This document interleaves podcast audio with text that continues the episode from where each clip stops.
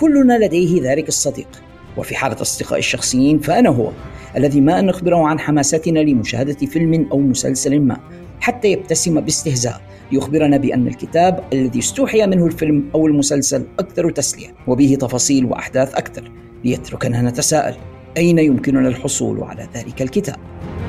رعاتنا الرسميون مكتبة الرسالة العالمية لديهم الجواب لدى مكتبة الرسالة العالمية سوف تجدون جميع تلك الروايات التي تقتبس عنها الأفلام. Harry Potter The Witcher Jack Reacher Sherlock Holmes Lord of the Rings Game of Thrones الذي تستمعون إلى لحنها هنا جميعها بطبعات أصلية ومقابل أسعار مناسبة.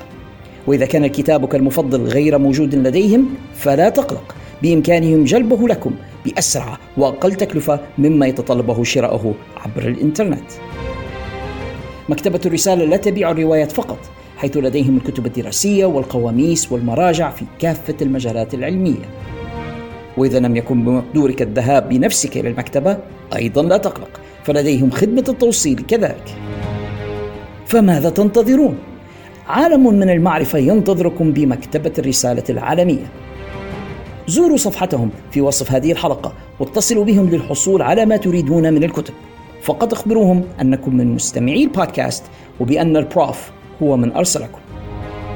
مكتبة الرسالة العالمية جسركم إلى المعرفة العالمية.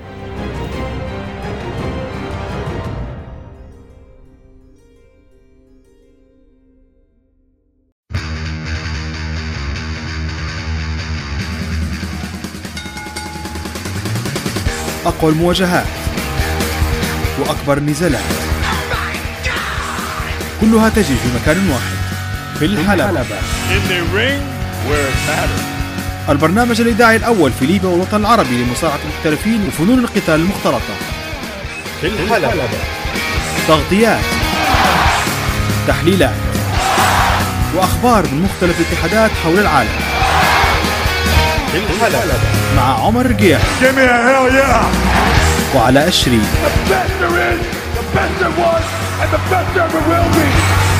And that's the bottom line. The Stone Cold Sepsis. It's showtime, folks! وهيفات الشهر عدوا بالحلو بالمر كل العام وانت طيب يا حبيب ما يصيبك شر بسم الله الرحمن الرحيم أعزائي المستمعين في كل مكان السلام عليكم ورحمة الله وبركاته. وأهلا وسهلا بكم إلى حلقة جديدة من بودكاست في الحلبة In the Ring Where It Matters. تأتيكم من استديوهات منزل المتواضع في عنزارة. بطرابلس الليبية معكم من هناك محدثكم The Prof. علاء الشريف. أرحب بكم أعزائي المستمعين إلى هذه الحلقة من البودكاست التي سوف يلتحق بنا فيها صديقي وصديقكم The Phenomenal خالد الشريف. خالد كيف حالك اليوم؟ الحمد لله. اللهم لك الحمد. شنو حالك أنت؟ أنا بخير والحمد لله. خالد هذه حلقة طال انتظار أعزائنا المستمعين لها كثيرا. إنديد. هي حلقة هددنا بها بصراحة. هل ديما نتكلم ونقول رأي في حلقة نهاية السنة حنحط فلان في قائمة أسوأ مصارع أو نتكلم ونقول أن فلان راهو حنحطه في كذا. فأخيرا حانت اللحظة. اللحظة التي طال انتظارنا جميعا لها. حنعلن في هذه الحلقة أسماء الفائزين بجوائز نهاية سنة 2022 هذه الحلقة أعزائي المستمعين تأجلت بعض الشيء بسبب ظروف لوجستية خارج عن إرادتنا اضطرتنا للتأجيل مرتين. يعني كنا بنسجله وبعدين صار ظرف اضطرينا للتأجيل وبعدين صار ظرف ثاني اضطرينا أيضا للتأجيل وكان حيتأجل. حتى للمرة الثالثة لكن قلنا خلاص يعني the show must go on. وبرغم أن كنا نتمنى أن الظروف تكون مختلفة بعض الشيء ولكن برغم كل شيء بإذن الله حنطلع بهذه الحلقة اللي هي التقليد سنوي. منا نحن هنا في خارج الصندوق للإنتاج الإعلامي. عودنا جمهورنا في كل سنة نهاية السنة التقويمية أو السنة الإدارية نطلع بتقييماتنا السنوية.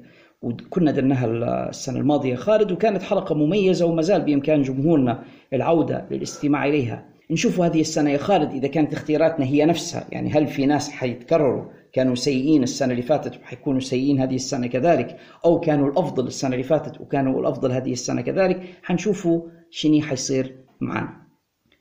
بصفة عامة سنة 2022 ما كانتش سنتي المفضلة في عالم مصارعة المحترفين. أعتقد بالعكس يعني بالنسبة للمحتوى بتاع المصارعة كان سيء ولا شو رأيك يا خالد؟ لا إحنا رينا فعلا ups and downs في سنة 2022 يعني رينا في البداية في بداية السنة حق رينا أشياء واعدة ومستويات مرتفعة وكانت الم- المنافسة مشتعلة بين شركات المصارعة. مثلا كان Royal Rumble من WWE السنة اللي فاتت ممتاز.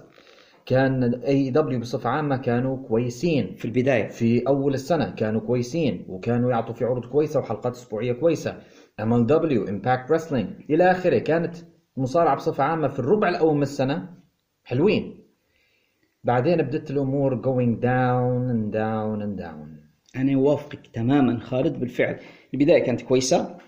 اي دبليو كانت ممتازة جدا في النصف الأول من سنة 2022 وبعدين دب إليها ما دب إلى الاتحادات الثانية بدت المشاكل بدت الفتن بدت العركات آه، بدين الانشقاق داخل نفس الاتحاد و AEW في نهاية السنة مش نفس AEW في بداية السنة. العكس صار مع WWE نعم. WWE كانت بداياتهم رغم أنهم قدموا بعض الأحداث الجيدة لكن البدايات كانت مهزوزة بعض الشيء.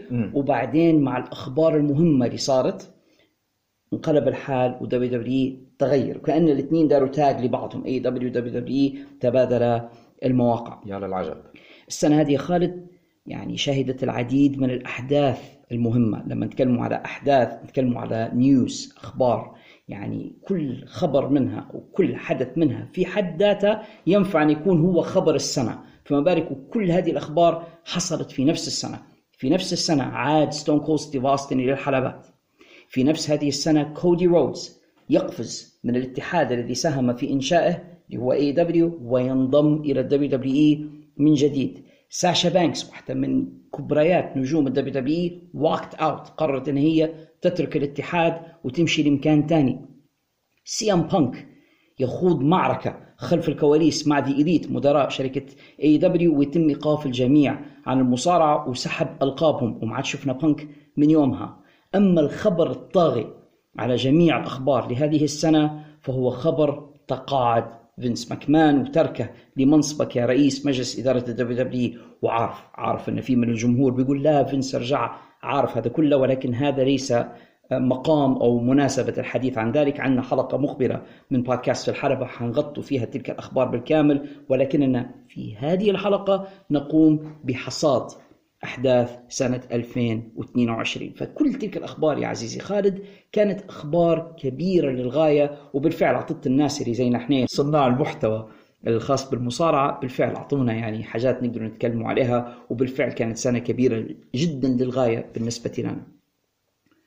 كذلك هذه السنة شهدت عددا من الوفيات في صناعة مصارعة المحترفين. سنذكر منهم على سبيل المثال الحكم تيم وايت. كان مشهور جدا في ال WWE هناك الحكم ميكي جاي من اتحاد WCW سابقا والحكم ديف هابنر اللي هو شقيق إيرل هابنر الشهير شقيقة التوأم أيضا توفي خلال هذه السنة. من المصارعين توفت أحدى المصارعات الأسطوريات من الجيل الرائد مصارعة النساء المصارعة كاندي كاندي ديفاين. هي مشهورة جدا في فترة ال AWA وكانت خصمة للأسطورة الراحلة شيري.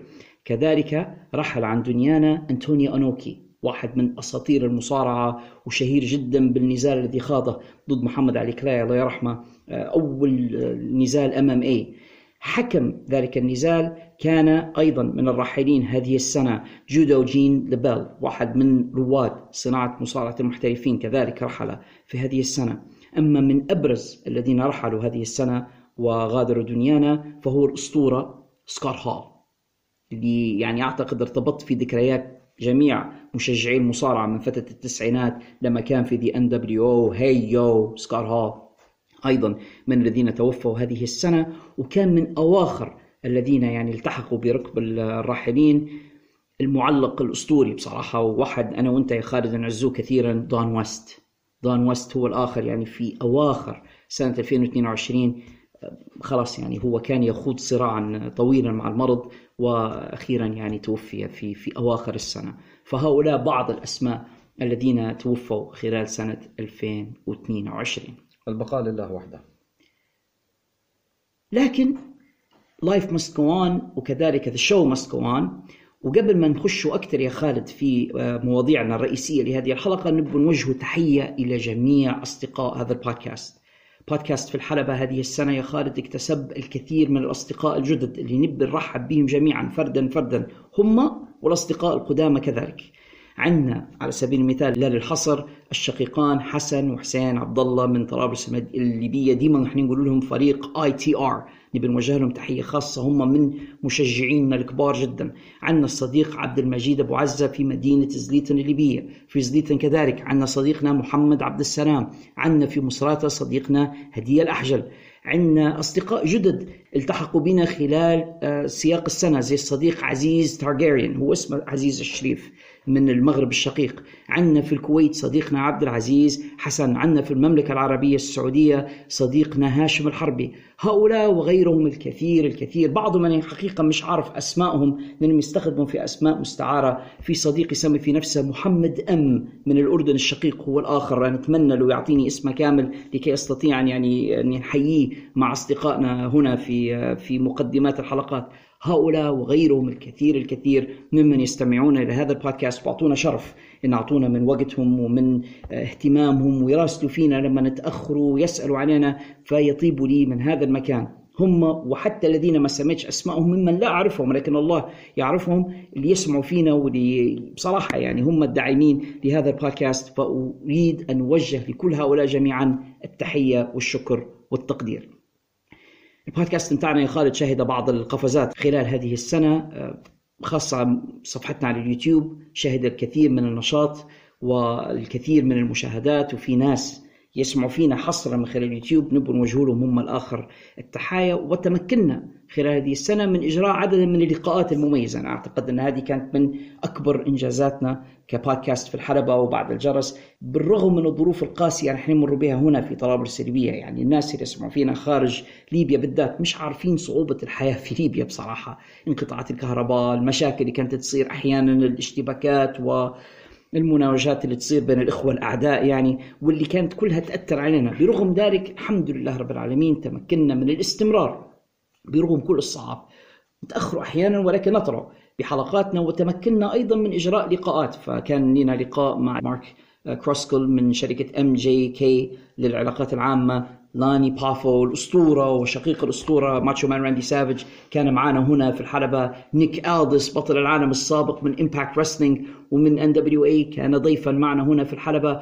وكان من يعني أواخر الذين جلسنا معهم فترة قريبة بس راس هارت شقيق الأسطورة بريت The Hitman هارت. هذه أنا أعتبرها إنجازات بصراحة وقفزات كبيرة تمكنا من تحقيقها.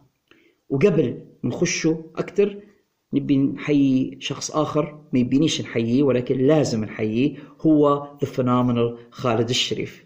خالد قدم معانا جهد غير طبيعي في تغطيات أسطورية يقدر أي حد يتابع في بودكاست في الحلبة يخش يشوف قائمة الحلقات خاصة اللي يحملوا اسم After the Bell. حيلقى خالد معانا بخفة دمه بظرفة بالشخصيات المضحكة اللي يقدم فيها مرة مرة. شو اسم المكسيكي اللي يقدم فيه؟ بيدرو. مرة يدير لنا بيدرو مرة يدير لنا واحد مصري مرة يدير لنا واحد إنجليزي مرة يدير لنا خليجي. بالإضافة إلى معلوماته بالإضافة إلى حضوره الدائم معنا ودعمه الدائم. فخالد بصراحة يعني قوة داعمة دافعة لهذا البودكاست. هو الآن جالس قدامي ومتحشم ما يبينيش نحييه ولكن أنا مصر أني لازم نحييه في هذه الحلقة من البودكاست. وكذلك نبي نحيي صديقنا واخونا عمر الرقيعي اللي هو كان معنا أحيانا على المايك. عمر عنده انشغالات كثيرة جدا. كنت اتمناه يكون معنا في هذه الحلقة كذلك. ولكن ال artwork أو الأعمال الفنية اللي تشوف فيها المصاحبة لجميع الحلقات سواء كانت الأيقونات ال logos بتاعتنا ال covers بتاعت الحلقات على يوتيوب ال voice overs بتاعتنا يعني تسمعوا في صوته في الشارة في كل الحلقات. هذا عمر الرقيعي هو بصراحة أحد الآباء المؤسسين وشخص لا نستغنى عن وجوده معنا هنا في خارج الصندوق للإنتاج الإعلامي. وبما اني قلت خارج صندوق الانتاج الاعلامي بعض الجمهور يا خالد متلخبط في حاجة. أحيانا يخشوا قناتنا في اليوتيوب فيلقوا في حلقات دعوية وبعدين يلقوا مصارعة وبعدين يلقوا حاجات تانية فيتلخبطوا فمش عارفين القصة. فباختصار شديد جدا نحن مش مصارعة فقط نحن نقدم عدة برامج من خلال القناة بتاعتنا منها ومن أهمها في الواقع بودكاست الكلمة الطيبة التي يقدمها فضيلة الشيخ عادل عبود. بارك الله فيه وجزاه الله خيرا. وحقيقة أنا شايفها أفضل ما نقدم من خلال هذه القناة. الشيخ عادل التزم معنا أسبوعيا يبعث لنا في محتوى رائع دروس مليانة عبر وفوائد وحاجات يستفيد منها المسلم في حياته في دينه ودنياه. نبو نحيي الشيخ من هذا المكان ونبو نحيوه فعلا ونشده على يديه. وحقيقة هو واحد من الناس اللي خلت هذا المشروع يستمر حتى لما إحنا نتوقف عن حلقات المصارعة. الشيخ عادل معانا ما شاء الله بحلقاته هو فبارك الله فيه وجزاه الله عنا جميعا خير الجزاء. أول شيء الله يحييك ويبارك فيك ونشكرك كثيرا على الكلمة المميزة هذه اللي ألقيتها. وأيضا ما ننساش أني نشكرك أنت أيضا وعلى مجهوداتك الجبارة وأنك أنت فعلا تعتبر المحرك لهالبرنامج هذا كله. والعزقة وحلقة الوصل في كل البرنامج في كل ال- المواد اللي اللي تعرض وترفع سواء على البودكاست أو على أو على اليوتيوب. يعني ان إن الشخص اللي يدير في المعلومات الكاملة والوصف الكامل والرفع والفيسبوك واليوتيوب والمنصات ال- البودكاست هو the Prof فالحق أنا نحيي مجهوده ال- المميز حقيقة اللي وانت ربي جعلك سبب من أهم أسباب استمرار هذا البودكاست و... ونجاحه ولله الحمد. الحمد لله رب العالمين. بارك الله فيك يا خالد. إحنا. إحنا إحنا فريق في النهاية. أنا وأنت وعمر والشيخ عادل والجمهور اللي يسمعوا فينا جميعا. بالضبط. إحنا كنا مع بعضنا. فريق الغاية والغرض منا تقديم مادة مفيدة مميزة ينتفعوا بها الناس يستمتعوا ببعض موادها يستفيدوا من مواد أخرى بحيث إن الجميع يستطيع إن يطلع من عندنا بحاجة كويسة. بالضبط. وأنا نحب نشكر أيضا المايسترو عمر على كل مجهوداته وعلى بروزاته في وظهوراته في الحلقات. وحقيقة لما نسمع نقول إنه هو فعلا شخص محترف ويعرف آه، يعرف يدير الشغل هو الحق يعني. هو ما شاء الله ممتاز في مجال الإعلام بكل اشكاله ما شاء الله. عمر هو واحد من الآباء المؤسسين. واساسا أنا وأنا إيه. دائما أحكي القصة. عمر هو اللي فتح لي الباب لما كان يقدم في برنامج راديو زمان في برنامج مصارع الحرب الليبي هو اللي جابني معاه. فأنا تعلمت الكثير من عمر. أنا عندي الحتت بتاعتي لكن لما جيت للراديو ما نعرف شيء. فقعمست مع عمر وتعلمت منه الكثير الكثير. وهذا اللي نشوفه فيه كله بعض من آثار ذلك العمل الذي بدلناه مع بعضنا من خلال قناة راديو ال Y FM صوت الشباب 96.9 هناك اللي انطلقنا مع بعضنا كفريق ومن هناك انطلقنا بالمحتوى الخاص بالمصارعة. ما هوش المايسترو من فراغ. ونن أيضا نشكر جمهورنا على تشجيعهم لينا وعلى إنهم يحبوا محتوانا وإنهم يتحمسوا وأنا نشكرهم حتى على حماستهم وعلى تشوقهم لأنهم يسمعوا لكلامنا. إحنا مع إن إحنا ناس آه، بسيطة هيك وعلى وعلى قد إمكانياتنا يعني نعطوا في اللي عندنا لكن أنا نحب نشكرهم على كل هالدعم وكل هال المساندة لنا يعني. وفي الختام نحب أني نشكر فضيلة الشيخ عادل على مجهوداته الدعوية المميزة وعلى دروسه ومحاضراته الرائعة المفيدة النافعة. الله يجزيه كل خير ويجعل ذلك في ميزان حسناته وأسأل الله أن يكتب القبول له ول- ولما يقدم من مجهودات دعوية وأن يجعلها في ميزان حسناته. وأسأل الله أن يدخلنا وإياه الجنة من غير حساب ولا عقاب ولا سابقة عذاب. اللهم آمين. آمين. ها لحظة. تقريبا معنا مكالمة يا خالد. مع إن إحنا برنامج مسجل كيف في مكالمة لكن مع ذلك أ- ألو؟ ألو؟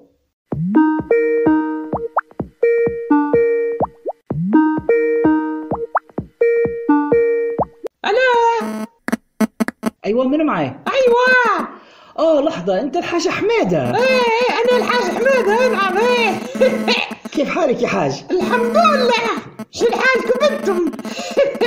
إحنا كويسين الحمد لله. شنو يا حاج؟ كيف اولا نبي نفهم كيف تتصل بنا في البرامج المسجلة؟ أنا الحاج حميدة بطل عركة سوق الخضرة والسكمبيل إحسان صعب عليا باهي تفضل يا حاج كيف نقدر نخدموك في هذه الحلقة؟ علاش ما شكرتونيش تشكروا تشكروا في فلان وعلان في الشيخ وفي المايسترو الكواترو مش عارف خيرك ما تشكرنيش أنا على شنو يبغوا نشكروك؟ أنا البطل بطل العالم في سوق الخ... عركة سوق الخضرة والجمعية وكله اشكرني حتى أنا هو لجمهورنا اللي ما يعرفوش حاجة حميدة كان عضو في تقديم برنامج مصارعة حرة في الليبي زمان لما كنا في الراديو. بالفعل كان متصل دائم وشارك معنا في بعض المسابقات وهذا خلاه يعني عنده بعض ال...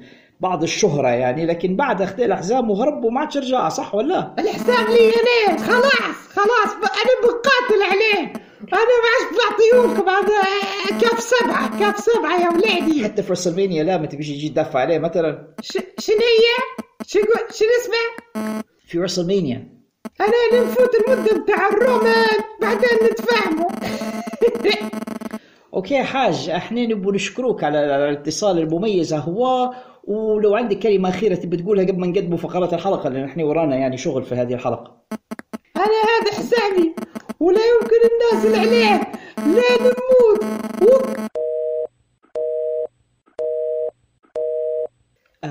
ألو؟ ألو؟ يبدو بأن هناك انقطاع في المكالمة أعزائنا المستمعين.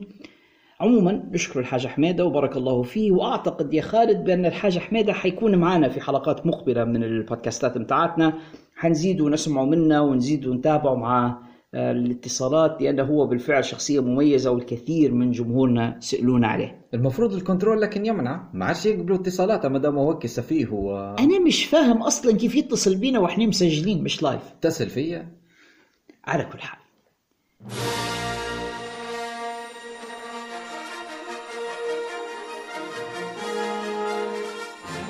الآن أعزائنا المستمعين حانت اللحظة التي طال انتظارنا جميعا إياها. سوف نعلن في هذه الفقرة جوائز أسوأ وأفضل مكان في سنة 2022 زي ما هناك Oscars و Emmys و Tonys و ESPYs وغيرها من الأسماء إحنا أيضا ضمن brands للجوائز التي نقوم بتقديمها. الحاجات الكويسة يا خالد ديما شنو نسموا فيها؟ كيكات باللوز. وبالتالي الجائزة للحاجات الكويسة حنسموها اللوزيات والحاجات اللي ما نحبوهاش يا خالد شنو نقول عليها في هذا البودكاست؟ خرقوزيات. وبالتالي سنقدم جائزة الخرقوز للأسوأ في كل مجال من المجالات التي سوف نتكلم حولها. بما ان إحنا خبودنا دارها ومراراتنا فاضت وهناك الكثير من الأشياء السيئة اللي إحنا متضايقين منها خلال سنة 2022 فأنا رأيي خالد إن نديروا عملية cleansing وعملية تطهير ال system بتاعنا من الأشياء اللي إحنا متضايقين منها. فخلينا نبدو اولا نتكلموا على الحاجات السيئة. طلعوها من ال system بتاعنا نرتاحوا منها. نفتكوا منها. حناخدوا فاصل وبعدين ختامها مسك إن شاء الله مع الحاجات اللي عجبتنا في السنة الحاجات الكويسة. فخلينا نبدو مع بعضنا الآن يا خالد بجوائز الخرقوزيات لسنة 2022 حنبدو يا خالد ب category خارج الحلبة. حنبدو بأسوأ شخصية خارج الحلبة. شخص ما يشاركش في الحلبة مش مصارع قد يكون manager قد يكون مدير أعمال ال manager هو مدير أعمال مرافق للمصارع يعني مهم مش مصارع. حنعطيك أنت آه، ركلة البداية قول لنا في رأيك. من هو الخرقوز للشخصيات اللي خارج الحلبة؟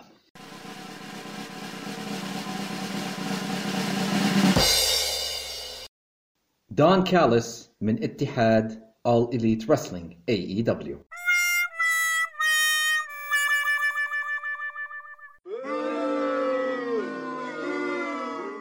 اختيارك هذا موفق للغاية. دون كالس بغيض.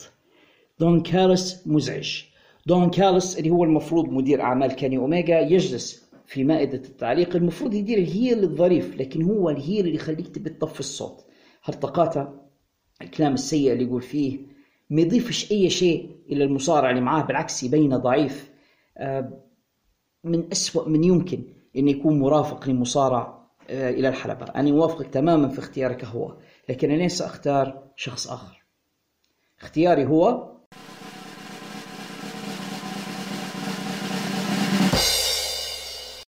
فيكي جوريرو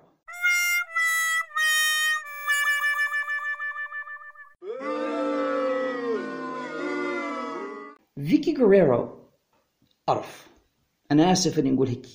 وآسف أيضا إني أختار فيكي جوريرو اللي هي ارمله واحد من مصارعي المفضلين أدي جوريرو لكن هيك دارت في نفسها. يعني هي ترافق هذا الكائن الغريب العجيب اللي ما عرفناش راس من رجلين المدعو آه، نايلا روز. ويعني excuse me excuse me صراخ عياط. ما فهمتش بالضبط شو اللي قاعدة تدير فيه. وراهي زاد حرفت على ما كانت عليه في WWE بالمناسبة ولا أسوأ. في WW كانت مسلية إلى حد ما بس وجودها الآن في All Elite Wrestling بصراحة ماليش اي ماليش أي داعي بصراحة. ماليش أي 60 لازمة. أه، بصراحة نختارها كأسوأ شخصية غير مصارعة لهذه السنة على الإطلاق. اختيار مشوق. خلينا نمشي لل category التالي. وال category التالي للمعلقين. ترى يا خالد من هو الخرقوز في التعليق لهذه السنة؟ اختياري لهذه السنة هو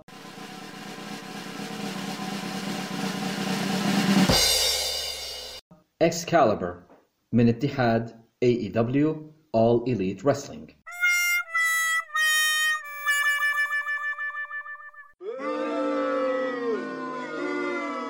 علاش اخترت اكسكاليبر ويل إحنا في البداية انخدعنا فيه نحسبوه آه، معلق ذكي أو مثقف وصوته كويس وممتع لما لما يعلق. مستواه ينحدر كل سنة.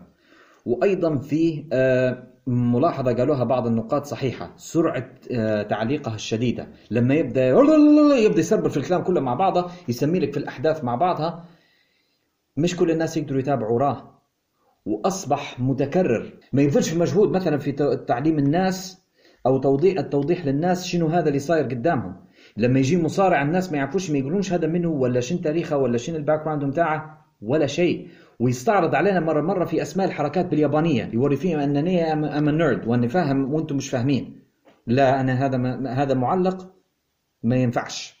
أنا أوافق يا خالد المعلق المفروض دوره أنه هو يعلم الجمهور. أنه هو يعطي معلومات للجمهور اللي مش عارفينها fill the blanks يقولوا بالإنجليزي يعبي الفراغات الفراغات. لو في حاجة ناقصة عند المشاهد يسمع المعلق فيستفيد المعلومة هذه حاجة نفتقدها كثيرا في يعني الآن هو ما عادش يعلق يعني مايك تيني. مايك تيني كان أستاذ في الموضوع هذا لما جداً. يقعمز في مائدة التعليق الحاجة اللي فايتاتك يعني لو أنت فايتاتك حلقات تقعمز تسمع مايك تيني خلاص فهمت أنت اللي صار والحوارات اللي كانت تصير بينه وبين الراحل دون ويست كانت ديما تقفني أنا كشخص متابع للمصارعة حتى لو أنا مش عارف القصة نفهمها لما نسمع حوارهما اسكالبر ما يتعبش في نفسه اطلاقا في هذا يجري بسرعة ياخذ فينا بالصوت ويستعرض علينا في الأسماء اليابانية فعلاً، فعلاً، وما فعلاً. يعطيش فينا في اي معلومة فأنا موافقك إنه هو اختيار سيء لكن أنا عندي خرقوز نبي نكافئه لهذه السنة وحنعطيه لقب أسوأ معلق من وجهة نظري أنا.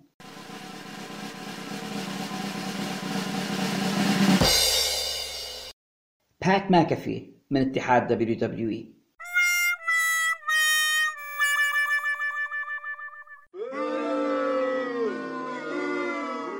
أنا عارف أن ناس كثيرة جدا معجبين ببات ماكافي بسبب الهالة الإعلامية المحيطة به. لكن لو نحينا تلك الهالة وقعمزنا هيك وسمعنا بات ماكافي على مائدة التعليق شنو اللي قاعد يقول فيه؟ ولا حاجة. قاعد يطبل ويعرض الاتحاد ال WWE ويبين مدى سعادته بأنه هو موجود هنا وخلاص ويهرطق ويأله في الناس وما يعطيناش معلومات. نفس الشيء إكسكالبر أيضا. يعني بالضبط الاثنين واقعين في هذه المصيبة. مم. فأنا ما نستفيدش أي حاجة لما نسمع ل Pat McAfee. بالعكس نحس انه ضيع لي في وقتي. يعني لو قاعمزوا حد ثاني فاهم wrestling لأن في الأخير الرجل لو ال background بتاعه مش wrestler هو football player. فمقعمز لي في المائدة ويعيط وخلاص مش مستفيد منه أي حاجة مش مفيد الحوار بتاعه مع الآخرين. بصراحة أنا غير مستفيد من وجوده أنا شايفه أسوأ معلق لسنه 2022 في honorable mentions طبعا لناس زي آه، كالعادة كوري جريفز و ما زال قاعد بنفس مستواه المتدني قاعد بنفس ال taxation متاعه قاعد بنفس ال- الخبث متاعه ما تطورش الراجل ابدا. كوري عنده صوت وعنده بس- معلومات لكن هو زي ما قلت أنت خبيث ما يبيش إنه هو يخدم هو ما يقدرش يفرق بين ال character بتاعه كشخص عنده أمل يرجع للحلبة ف he's playing heel وبين إنه هو معلق مفروض دوره إنه يعطيك معلومات. على أساس يحاولوا just يحاولوا يقلدوا آه، جيسي فنتورا. جيسي فنتورا بدون فائده جيسي فنتورا كان أستاذ في الموضوع هذا. كان يعرف إنه يلعب ال heel commentator بس يعطيك معلومات في نفس الوقت. كوري لا. ولهذا أنا شايف كوري طبعا بالإضافة لأنه هو يقعد يبين في هرمونات علينا كل شوية والثانيه فكوري كان دائما يزعجني كمعلق. ننتقلوا إلى الخانة اللي بعدها وحنمشوا الآن لخانة أسوأ شركة لسنة 2022 خالد من هي الشركة اللي أنت شايفها تستحق جائزة الخرقوز لسنة 2022 في مجال مصارعة المحترفين؟ This is a big مرة كان اختياري هو.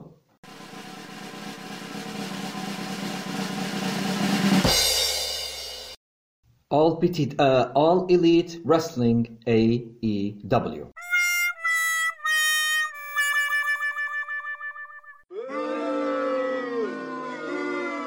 اختيار كبير. Well الأسباب هلبة. AEW أساسا كانوا عندهم مجموعة من المشاكل. لكن إحنا كنا نحاولوا أن نتغاضوا عليها لأن كنا متحمسين لبداياتهم. وكنا متحمسين لأن فيه اتحاد جديد واتحاد عنده إمكانيات كبيرة وعنده ناس نحبوهم وكنا مكبدين عليهم من قبل ما يتأسسوا.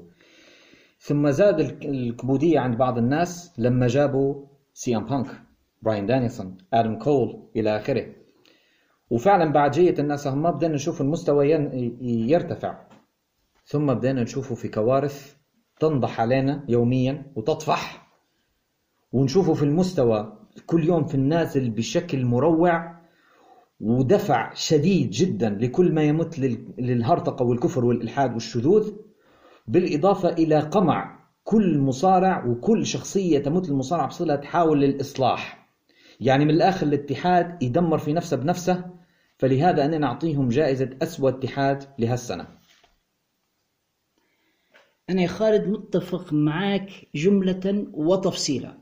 AEW خيبوا أملنا بشكل كبير للغاية جدا يعني بصراحة كان عندنا أمل كان عندنا كلمة ديما نستخدم فيها في البودكاست هذا الكثير من ال goodwill كثير من نوايا تجاههم. الحسنة. مم. توقعنا أن الاتحاد هذا حيكون العوض لنا عن WWE بعد ما WWE كان ساء يعني وقلنا آه شركة جديدة وثورة على WWE وسوف نرى المصارعة وحنشوفوا أحداث وحنشوفوا عروض للأسف الشديد AEW خيبوا امالنا جميعا. وراه الناس اللي يقولوا آه هذا ما يكرهوا AEW أكيد هم دبليو دبليو فانز اسمعوا حلقاتنا القديمه اسمعوا حلقة السنة اللي فاتت لما كنا نديره في تقييماتنا لسنة 2021 ما كانش هذا موقفنا.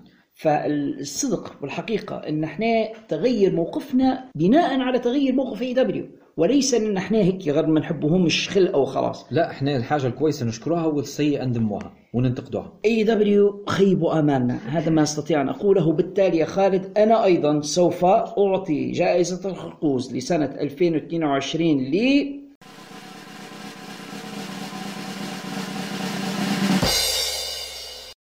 اتحاد اي دبليو كذلك.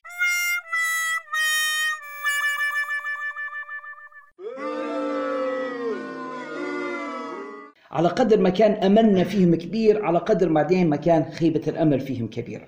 وهذا شيء مرعب خاصة إنك أنت أعطيتهم أحسن شركة السنة اللي فاتت. بالفعل لأن السنة اللي فاتت لما شفتهم جابوا سي إم بانك براين دانيلسون آدم كول الشخصيات اللي جت سمو جو بعدين الناس اللي جت ال potential الكبير اللي فعلا شفناه إنه ممكن عودة Ring of Honor بشكلها القديم.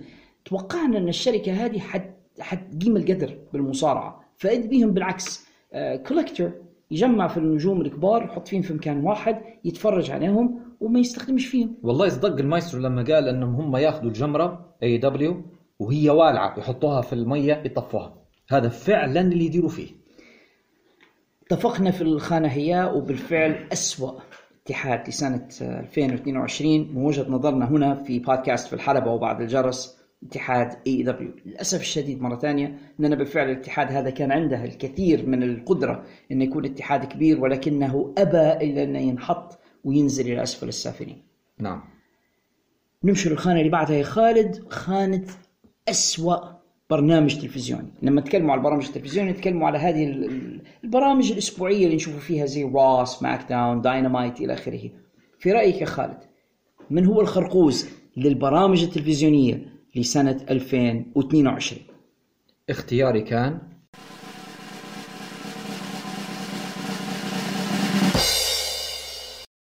Major League Wrestling MLW Fusion.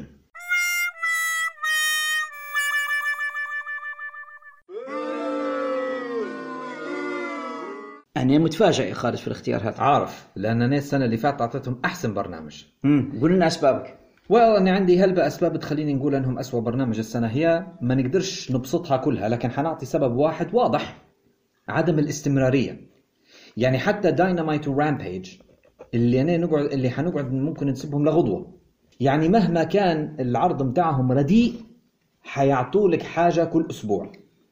إلا ام ال دبليو ام ال دبليو فيوجن يعطوك هيك package يصوروا حلقات. مثلا يعطوك في في كل فترة سبعة إلى عشر حلقات ربما بعدين تنقطع رقابيهم لين تنساهم من الدنيا. A shame لأن عندهم potential يكونوا اتحاد ممتاز وعندهم عقلية إلى حد ما old school ومختلفين في هلبة حاجات على AEW وأقرب لينا في وجهات النظر في أمور من AEW لكن مع هذا يديروا في تعرف هم برنامجهم مولي مؤخرا mixed bag مصرين إلا يضيفوا حاجات تخليني نقول. بصراحة يعني فالحق وهذا شيء مؤس... هذا أمر مؤسف أننا نعطيهم أسوأ برنامج السنة هذه. مش شايف يا خالد أن مشكلة MLW وعرضهم Fusion قد تكون مشكلة فلوس؟ طبعاً، يعني لو طبعاً. كان عندهم الفلوس وكانت عندهم الامكانيات ربما كان يقدموا أفضل. في تلك الحالة أعتقد أنهم هم ربما مظلومين من وجهة نظري لأن هم بالإمكانيات الصغيرة جدا اللي عندهم يقدموا لك في عرض. صح مش قادرين يستمروا زي ما أنت قلت يصوروا لك 10 حلقات ويوفوا وبعدين يولوا يصوروا 10 ثانيات. وهكذا وياخذوا فترات توقف طويلة. طويلة هلبة. لكن كمحتوى متاعهم كالمستوى اللي يقدموا فيه شو رأيك فيه؟ زي ما قلت لك هو هيك وهيك مرات يعطوك حاجات over the top مرات يعطوك حاجات تحسها مليحة مليح. بعدين يدي يجيبوا حاجة قنبلة يفجروا الحاجة اللي داروها يدمروها يعني ينسفوها. فهم mixed bag ما تقدرش تشكرهم all the way ولا تقدر تدمهم all the way لكن أنا أعطيتهم للأسباب هذه اللي قلتها وغيرها أسوأ برنامج السنة هذه. أما أنا فكان اختياري لهذه السنة هو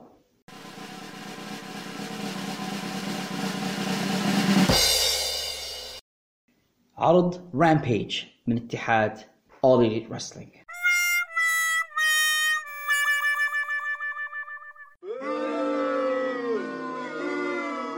وهذا وصلت له بعد تفكير لأن في الواقع كان عندي عرض ثاني كنت بنعطيه كنت بنعطيه NXT وNXT سيء في رأيي. صحيح. بصراحة صحيح. يعني هو صعب المشاهدة لكن ما وصلش لدرجة رامبيج من السوء. علاش نعتبر في رامبيج سيء. هو عرض مدة أقل من ساعة. مقعمزين أربع معلقين في المائدة. أربع معلقين. بينما البرنامج الرئيسي ثلاثة. في البرنامج الرئي- الرئيسي اثنين أو ثلاثة. مم، مم. هذا مدينين له أربع معلقين. جيريكو يعيط علينا الوقت كله. والعرض لا يكاد يبدأ حتى ينتهي. ما نشوفه فيه في شيء. وما تصيرش فيه أي حاجات مهمة. رامبيج تحول إلى Dark الناس ما تتفرجش عليه اطلاقا. ماليش أي أهمية بصراحة. بصيرش فيه أي حاجات مهمة. وأصبح يعني هو والعدم سواء. ومحسوب علينا أبو خلاص. يعني AEW عندهم عرض على TNT والمفروض انها يعني قناة رئيسية و Friday night وكذا. وكيبل. ومش قادرين إن هم يستفيدوا منه. أرقامهم متدنية بشكل سخيف. يعني خشوا على 400 ألف و 300 ألف. يعني لما تقارنهم بثاندر زمان من WCW اللي كان العرض الثاني من WCW ثاندر في أسوأ ليلاته كان يجيب 2 مليون. أسوأ ليلة. في فيديوهات على يوتيوب يجيبوا أكثر من هالعدد. فما مؤسف الوضع اللي وصل له AEW مع عرضه هذا رامبيج اللي أصبح بصراحة يعني زايد ناقص. لو يلغوه خير. أنا شايف انه عرض سيء ماليش أي فائده أو يحولوا على يوتيوب. وربما أسوأ ما فيه يا خالد ان يعني الناس اللي ما يبوش يورون في داينامايت يحطوا فين في رامبيج. يعني نايلا روز حتشوفها في رامبيج آه أو تشوفها ما نعرفش إيش نسميه. آه الثاني هذا ساني كيس با كيس يجيبوا فيه في رامبيج أعتقد يعني على على هوا ما نسمع. وغيره من الشخصيات الخرقوزية اللي ما نحبوهاش كلهم موجودين في في رامبيج فرامبيج بصراحة تحول عندي للعرض الثاني وخسارة لأن بدايته كانت قوية جدا مع رهيبة. سي ام بانك رهيبة آه. قبل هالمباراه ذيك الأسطورية اللي كانت ما بين كاري اوميجا وكريستيان كيج واو. يعني كانت في حاجات جميلة في رامبيج في البداية كبيرة وبعدين. انحدروا انحدار كبير فاني عقابا لهم على هذا الانحدار من من اعلى القمم متاعاتهم الممكنة إلى انهم يوصلوا للمستوى هذا حنعطيهم خرقوز سنة 2022 للبرامج التلفزيونية. يعني وصلوا إلى الحضيض عندك حق ننتقل يا خالد إلى الخانة التالية وهو لل pay-per-views أو لل events. في رأيك خالد شين كان أسوأ حدث تلفزيوني أو event لسنة 2022؟ That's a big one لأن في هلبة أحداث آه، سيئة السنة. موافقك كانت في الكثير من جداً. ال disappointments هلبة. لكن آه، اختياري أنا كان؟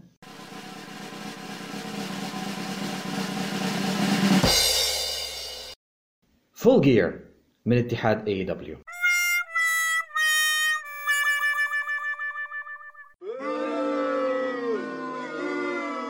wow. اختيار خطير. نعم عارف. احكي لنا علاش؟ well ابتداء العرض كان فيه عدد من المباريات أطول من ليلة بالعشاء كالعادة. هذه عادة AEW ملاحظينها بقوة مدايرينها بإصرار. بعض المباريات اللي كانت في ال Zero Hour كانت تستحق أنها تكون في ال pay-per-view داروها في العرض المجاني. زي مثلا مباراة ادي كينغستون كان المفروض أنها تكون في ال main show لا هم حطوها لك في ال Zero Hour وشفنا كمية هائلة من اللامنطقيات والمباريات السيئة والمباريات الم- المضنية في مشاهدتها والمملة. منها مثلا مباراة جايد كارجل ضد نايلا روز على سبيل المثال الحصر. وكذلك شن صار في ال main event في العرض؟ الحقيقة it was abysmal. كان bombshell كان كارثة. ولدرجة اننا ما نبيش حتى نتفكره. بعد العرض هو AEW كفرت بيهم ما عادش نتفرج عليهم. ما عادش ندي عليهم شن صار فيهم. يعني داينامايت فخلاص يعني الحقيقة جنوا على أنفسهم. رغم إن Brawl Out كان بشع. و Double or Nothing كان بشع لكن هذا تفوق عليهم كلهم ب يلا خلاص ما عادش نقول أكثر أنا متفق معك إن العرض كان سيء وأعتقد إن إحنا لما درنا له حلقة قيمناه في أحداثها كنا يعني قساء عليهم لكن قسوة في محلها. هو disappointed في. محلها لأن Full Gear السنوات الماضية كان جيد للغاية. كان رهيب في بعض السنوات. إن السنة هذه نزلوا لهذا المستوى. فقد أتفق معك في في رأيك ولكن أنا عندي حدث آخر من نفس الشركة. هو مش pay-per-view هو حلقة أسبوعية ولكن بمثابة pay-per-view الطريقة اللي عملوا بها. العرض الأسوأ عندي وخرقوز سنة 2022 للأحداث هو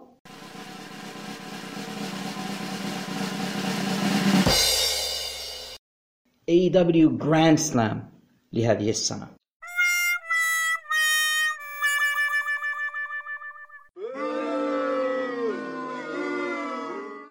خالد جراند سلام ده للمرارة.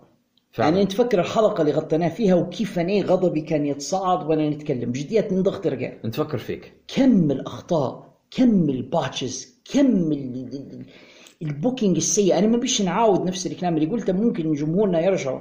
يشوفوا الحلقة. موجودة في في قائمة الحلقات سواء في اليوتيوب بتاعنا أو في ال- ال- البودكاست يقدروا يشوفوا مراجعتنا لعرض Grand Slam اللي كان سيء بكل معاني الكلمة. تحس كأنه طفل يقرأ في الروضة هو اللي دار ال booking بتاعه مش professional booker الحدث كان سيء بكل معنى الكلمة والواحد يخجل. مش بأنه هو يكون مصارع في هذا الاتحاد ولا يكون بوكر لهذا الحدث يخجل أنه هو مشاهد مصارع قامز وأعطيه هذا العرض من وقته. ثلاث ساعات أو أربع ساعات من عمره يا راجل. مؤسف بكل معاني الكلمة. أجان قد يبدو لل- للمتابعة نحن قساء على اتحاد اي دبليو ما كنتش أتمنى أن نكون كذلك ولكن هذا ما جنته أيديهم.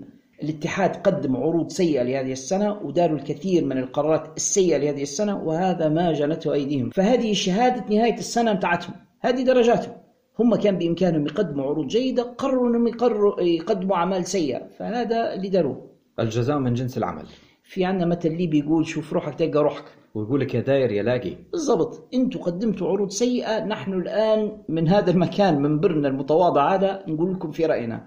عرضكم كان عروضكم مش بس عرضكم هذا عروضكم بصفة عامة كانت سيئة خاصة النص الثاني لسنه 2022 وهذا اللي خلانا قررنا نعطوكم الأسوأ. في هذه المجالات. لا والمضحك إن عمك توني كان كان يبي يروح يكون booker of the year حشاش of the year قد يكون. آه. ننتقل يا خالد للخانة التالية. من هو يا خالد في رأيك أكثر مصارع overrated لهذه السنة؟ يعني حد تم تضخيمه وتمجيده والناس مطلعينها أحسن حاجة في العالم وأحسن اختراع في العالم أظن أنا وأنت اتفقنا فيه يا خالد نعم. فخلينا نقوله مع بعضنا جائزة القوس لأكثر مصارع overrated أو أكثر مصارع تم نفخه وتضخيمه لهذه السنة تذهب إلى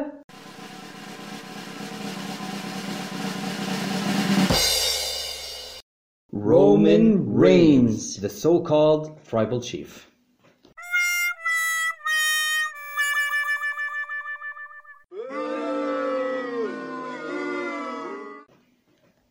خلينا نكون منصفين شوي. رومان عنده بعض المزايا الحسنة. ما نقدرش ننكرها شكله كويس.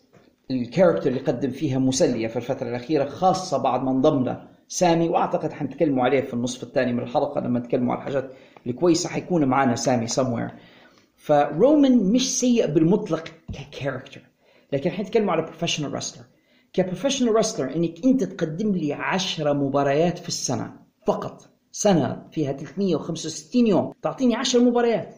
تطلعني روحك فيهم إنك أنت أعظم مصارع في التاريخ وما في زيك وكذا و- وال Pro Wrestling Illustrated يديروك آه، مصارع العام. لا.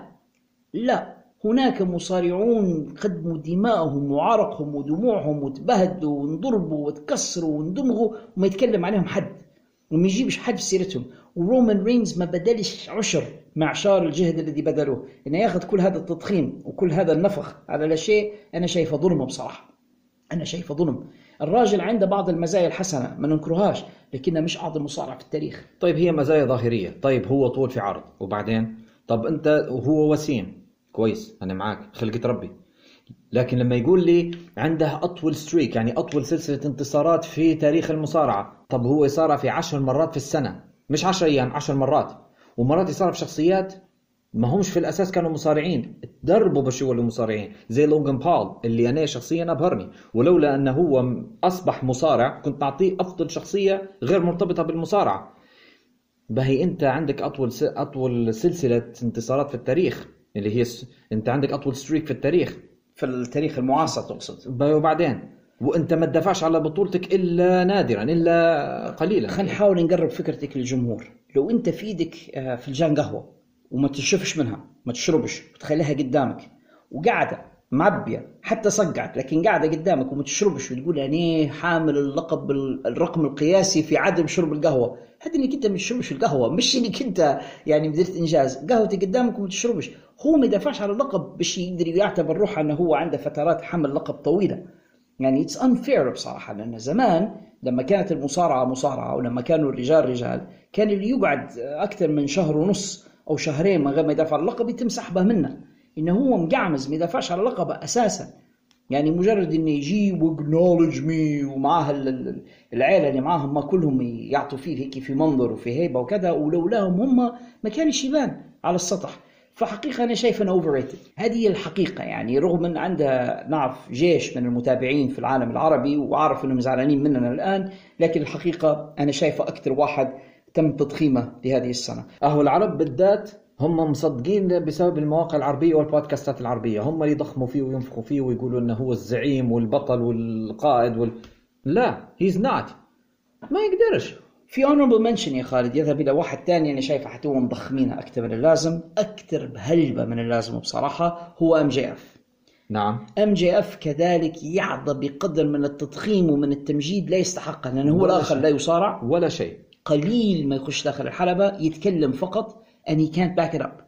فبصراحة أنا شايفه حتى هو مضخم أكثر من اللازم ياخذ في تمجيد أكثر من اللازم ولولا أن رومان مضخمينه أكثر منه لكانت الجائزة تذهب إلى MJF لكن he's he's going there يعني. لو استمر بطريقته هذه حياخذها. أنا أيضا اعطيها ل The Fiend حتى هو overrated جدا و... ويقولوا عليه يقول على نفسه أنا من عائلة مصارعة. هو مش هذاك المصارع الكويس to begin with ف أنا دائما يستحقها. كنت أقول عن بري وايت أو عن The Fiend بأنه هو ممثل كويس. ولو ت... لو توجه بمواهبه إلى مجال السينما أو التلفزيون ممثل فظيع. لكن مش مصارع كويس. حقيقة يعني. he's not a good wrestler. بغض النظر أنه هو فعلا من عائلة مصارعة من الطرفين من جهة الوالد والوالدة يعني. لكن he's not he's ما not ثمرش فيه ما ثمرش فيه. okay خالد. سننتقل الآن إلى الخانة التالية. وهي خانة مسلية. خانة please retire المصارع اللي أنت تقول له أرجوك اعتزل. أرجوك تقاعد. حد قعد أكثر من اللازم ومدرهن كبودنا وقاعد رغم كل شيء الناس يقولوا له خلاص كبرت ياسرك وهو مصر يقعد يعني زي عقيله صالح. مصر وما يبيش يعتزل ما يبيش يتقاعد. أنا اخترت واحد وأعتقد إنك أنت توافقت معي في هذا الاختيار. نجرب نقولوه مع بعضنا. جائزة الخرقوز لخرقوز العام لسنة 2022 الشخص اللي نقولوا له please retire هو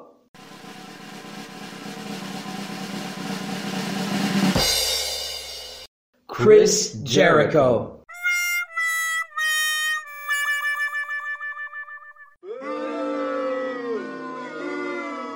وأعتقد يا خالد إن ما خانتنيش الذاكرة إن اخداها السنة الماضية كذلك. كريس جيريكو بصراحة أصبح في مرحلة إني ما عادش قادر نتفرج عليه. حقيقة وصل لي مرحلة إني لما نشوفه في التلفزيون نغير القناة ما نقدرش أو نسرع الفقرة بتاعته. وهذا يعني حزين لأن زمان كان مسلي جيريكو وكان زمان ممتع وكان زمان شخص نحبه نتفرج عليه لكن خلاص.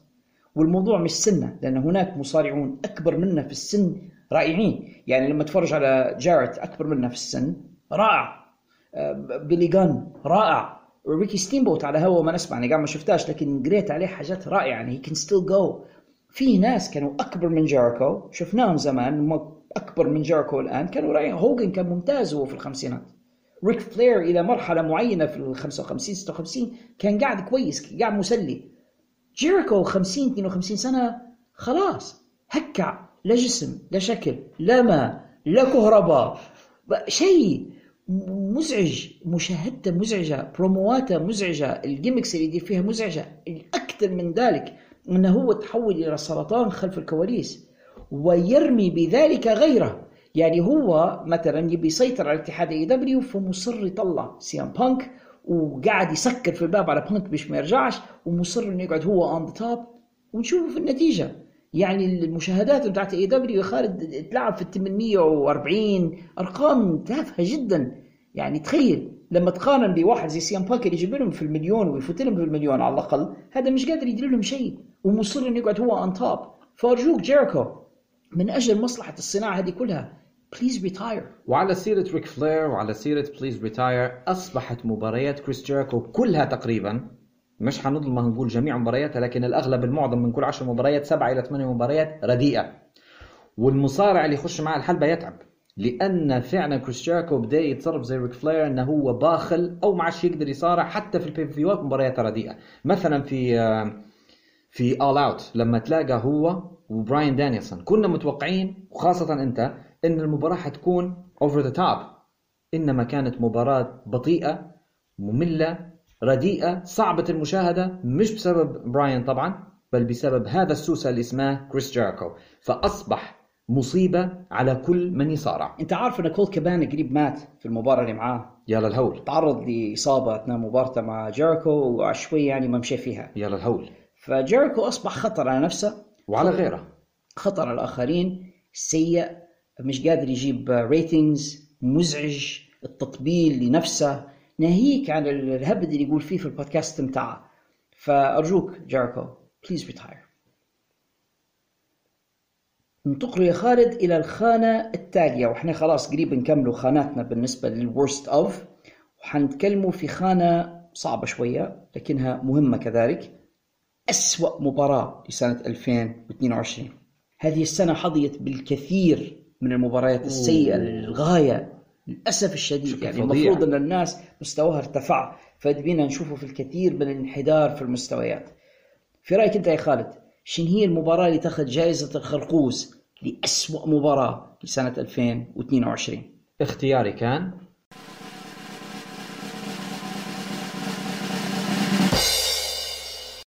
المخلوق نايلا روز ضد جيد كارجيل بطلة ال TBS من AEW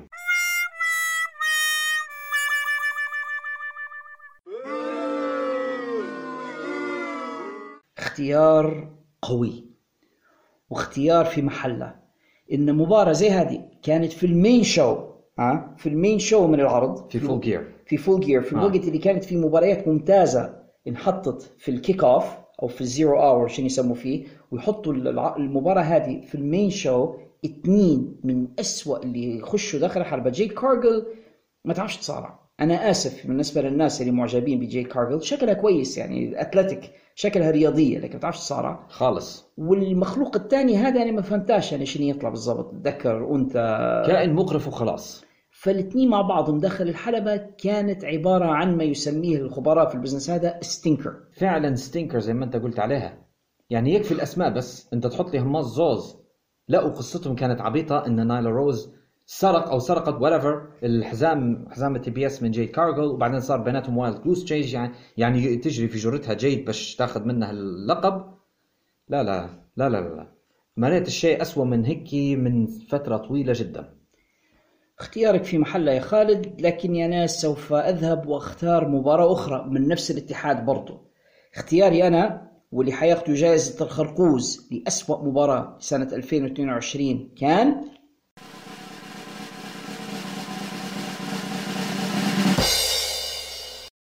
مباراة فريق جيريكو اللي بوقتها كانوا قاعدين The Inner Circle ضد فريق America's Top Team with the Men of the Year في عرض Double or Nothing سنة 2022 من اتحاد E AEW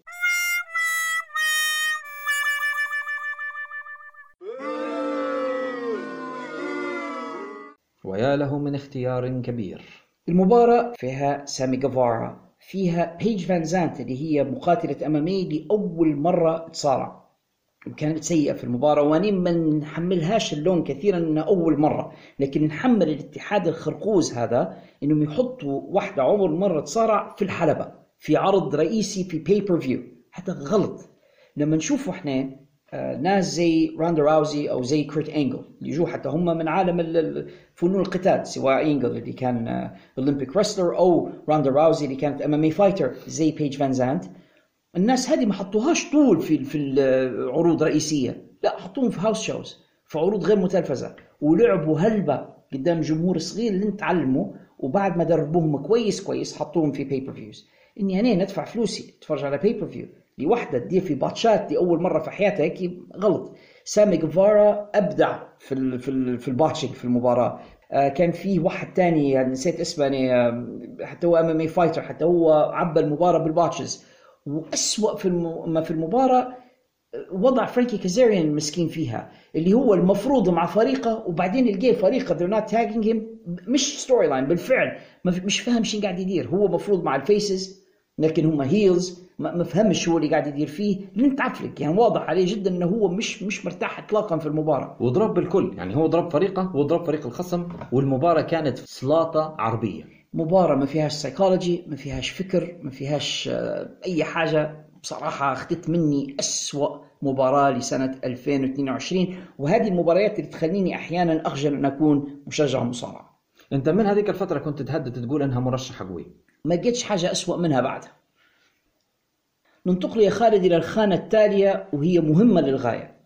أسوأ tag team لسنة 2022 الواقع أن هناك tag teams كثيرة ممتازة هذه جداً، السنة. جداً. هذا صعب علينا اختيار ال tag team الأسوأ.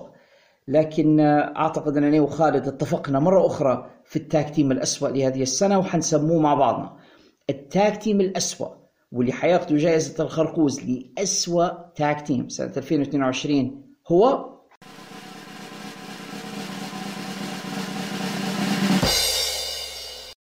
The Acclaimed. من اتحاد All Petite Wrestling.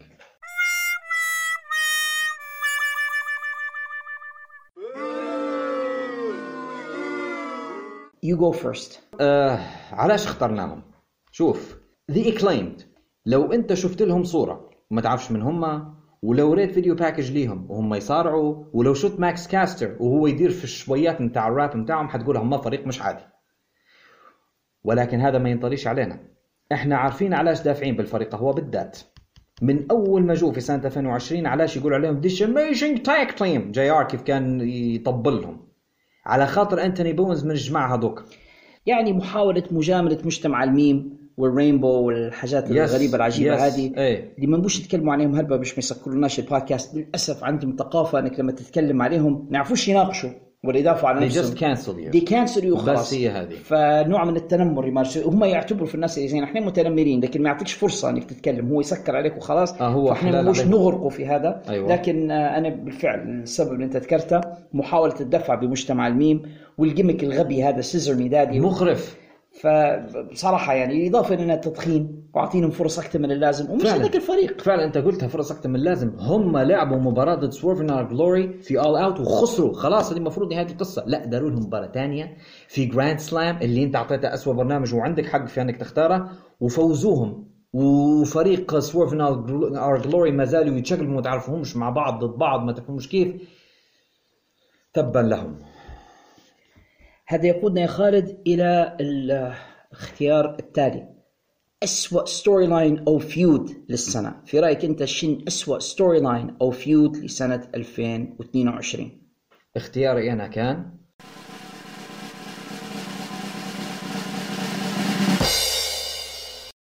باور هاوس هابز ضد ريكي ستاركس من اتحاد AEW مرة ثانية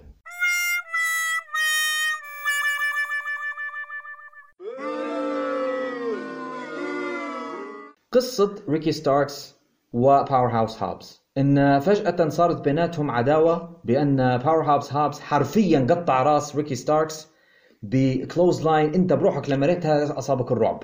فتحول الموضوع إلى عداوة بيناتهم وملاسنات و... و fights ويحزوا بيناتهم. وأعطونا إحساس إن ريكي ستاركس لما بيتلاقى مع باور هاوس في All Out إنه هو اللي بيفوز. مع انه طبعا هذا خلاف المنطق ظاهريا لأن باور هاوس هابز هو الضخم. فتلاقوا في المباراة في All Out وفعلا حصل اللي أنت توقعته. باور هاوس هابز دفن ريكي في مباراة أقل من خمسة دقائق. ما انتهتش القصة هنا طبعا. في Grand Slam حلقة Rampage تلاقوا مرة ثانية في في مباراة hardcore وهنا أنهوا القصة بفوز ريكي بطريقة عبيطة. وفي مباراة صعبة المشاهدة. القصة كانت غير منطقية غير معقولة وفيها هلبة حاجات يعني حتى The Factory اللي هم عصا- عصابة آه، كيوتي مارشال كانوا خاشين على الخط. لا تعرفهم مع ريكي لا تعرفهم مع باور هاوس هابز ولا تعرف هم باور هاوس ولا ريكي هو مع من ولا مع ما عادش تعرف شيء. من اللي مع من ومن اللي قصة مكتوبة بشكل سيء. وفوضوية. قصة مكتوبة بشكل سيء. أنا وافقك أنها واحدة من القصص السيئة جدا لسنة 2022 كانت تجسيد لفوضى اي دبليو وتحظى بالفعل بالجائزة لكني أنا سأعطي هذه ال- الجائزة جائزة الخرقوز لأسوأ عداوة لسنة 2022 لعداوة أخرى من نفس الشركة كذلك. العداوة الأسوأ في رأيي لسنة 2022 تذهب إلى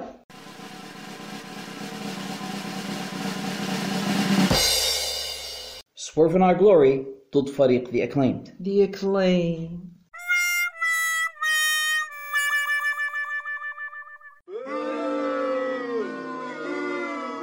Swerve in Our Glory مع بعض. وبعدين نحوهم من بعض. وبعدين ردوهم لبعض. ومستمرين في العراكة مع The Acclaimed. و The Acclaimed المفروض إنهم faces و Swerve in Our Glory heels وما تعرفش منو ال face ومنو ال heel و who's with who الموضوع أصبح مزعج لدرجة إني في الأخير نفوت في اللقطة خلاص ما عادش نتفرج. نفس الشيء الفوضى اللي أنا كنت نتكلم عليها في القصة اللي فاتت. سبب الأخطاء هذه سواء كان اختياري أنا أو اختيار خالد أو اختيار أي حد تاني اختار حاجة من AEW هو الحشيش. من الآخر. توني كان والمجموعة اللي معاه اللي هم زعمتهم booking ال show اللي هو هو وجانجل بوي ودي مش عارف منو تاني من ال- من الأولاد اللي قاعدين مع بعض ومضاربينها صواريخ وأي حاجة تطلع معهم وخلاص. ما فيش قصة مكتوبة من بدايتها إلى نهايتها واضحة بحيث يعرفوا الحشين قاعد يدير. ياخذوا في الصنف بتاع سنوب. هو ممكن سنوب مقعبز معاهم في الدار بصراحة. ما فيش أي منطق في القصة. فبالتالي نعم نحن قساء على AEW هذه السنة. ويستاهلوا. وأنا عارف إن في جمهور من اللي يسمعوا فينا اللي هم يحبوا اي دبليو والتراس اي دبليو ونعرف ان بعض منهم بالاسم يعني يسمعوا فينا الآن وزعلانين وقاعدين يسبوا فينا. لكن هذا ما جنت يداكم. هذا اتحادكم هذا اللي قاعد يدير فيه. لو كانوا يقدموا في حاجات كويسة ثقوا وتأكدوا ما كناش حنتكلموا عليهم بهذه الطريقة. خالد إحنا ما زالنا خانتين نبغى نتكلموا عليهم. فخلنا نمشوا الآن إلى أسوأ مصارعة لسنة 2022 من هي التي فازت بجائزة الخرقوزة لهذه السنة؟ وأنا وأنت متفقان هذه المرة كذلك. خرقوزة هذه السنة تذهب إلى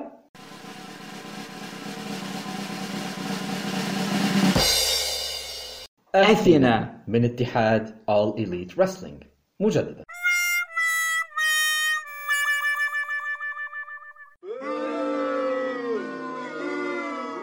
الموضوع مش تنمر مش عنصرية مش لأنها سمراء بالعكس هناك ناس يعني من ذوي البشرة السمراء رائعون رجال في. مصارعة المحترفين.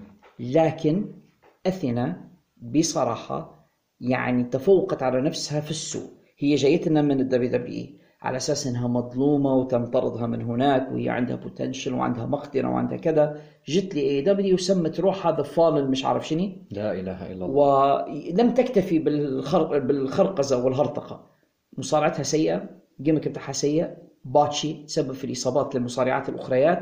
ما تعرفش تدير برومو شكلها سيء بصراحة كلها على بعض كلها على بعض. ما تنفعش تكون في ال wrestling هذا حدها تدفع تك... ticket وتجلس في الجمهور تتفرج. بس يا أخي لو أنت تشوفها أنت في شباك التذاكر تجي تاخذ ال- تشتري التذكرة وبتاخذ الح- الحاجات تاكلها وتشربها وهي تتفرج please get out ما تخاف بري. ما فهمتش سبب الدفع بها. هل لأنه هو توني؟ لأن تعرض هو السنة اللي فاتت لانتقادات انه ما يدفعش بسمر بما فيه الكفاية. فيحاول يعوض هذا. فعندي مصارعة مصارعات سمر سمر زي جيد كارجل أو زي هذه فنعطيهم أحزمة باش الناس ما يقولوش علي عنصري.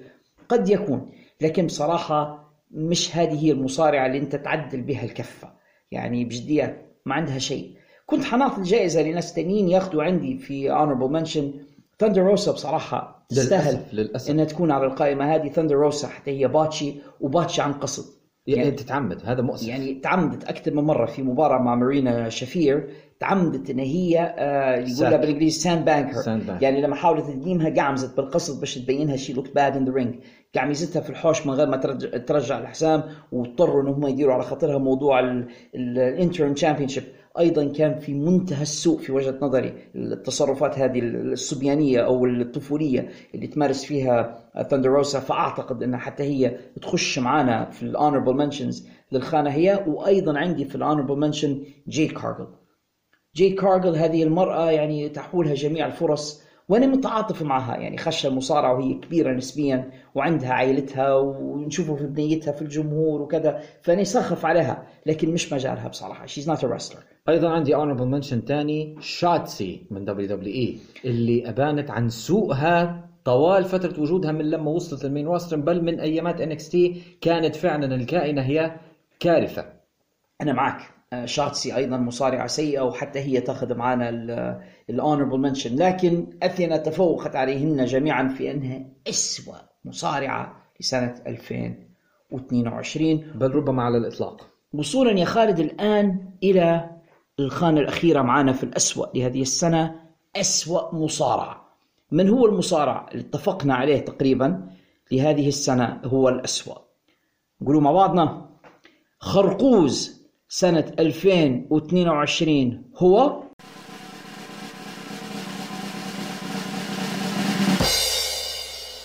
كريس جيريكو. مرة أخرى.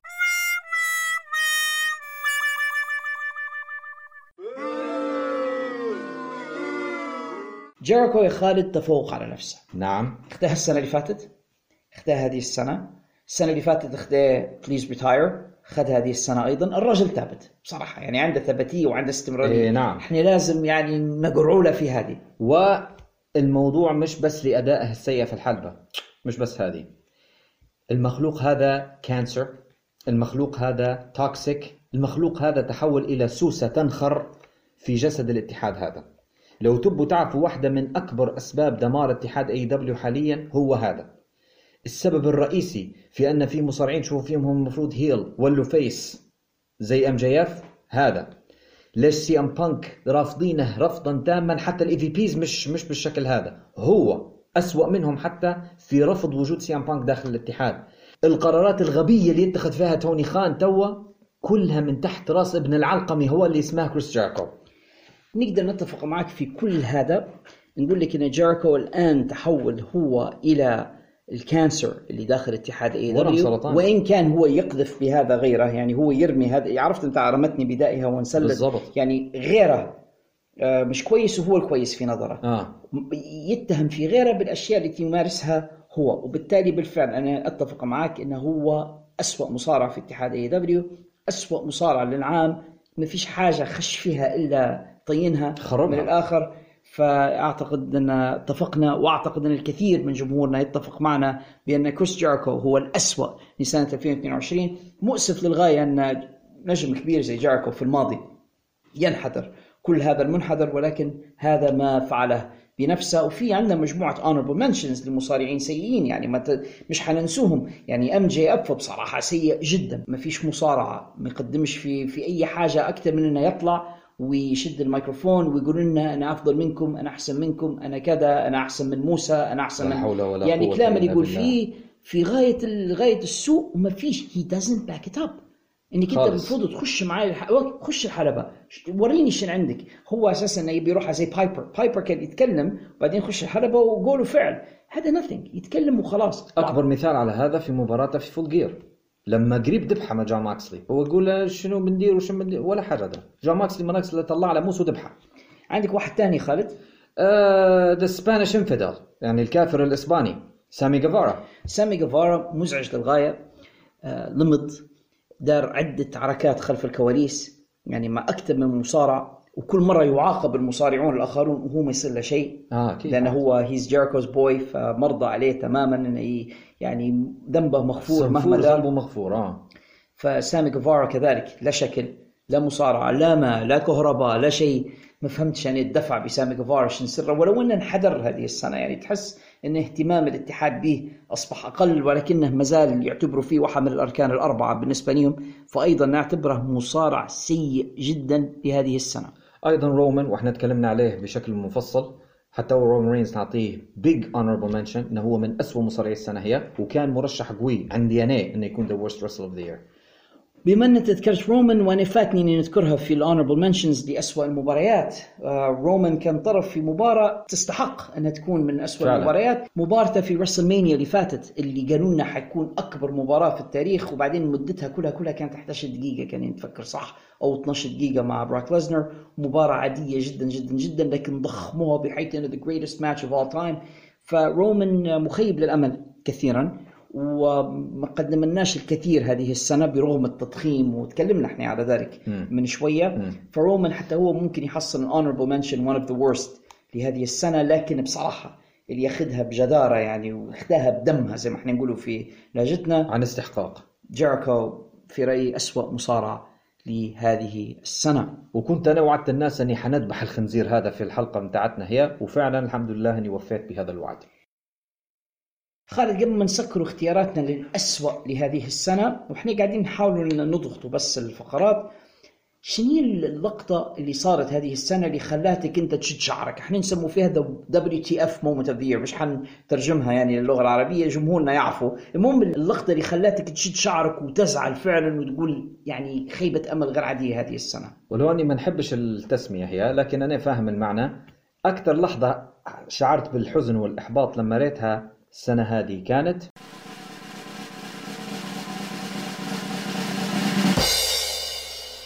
عودة The Elite في Full Gear في هذه السنة.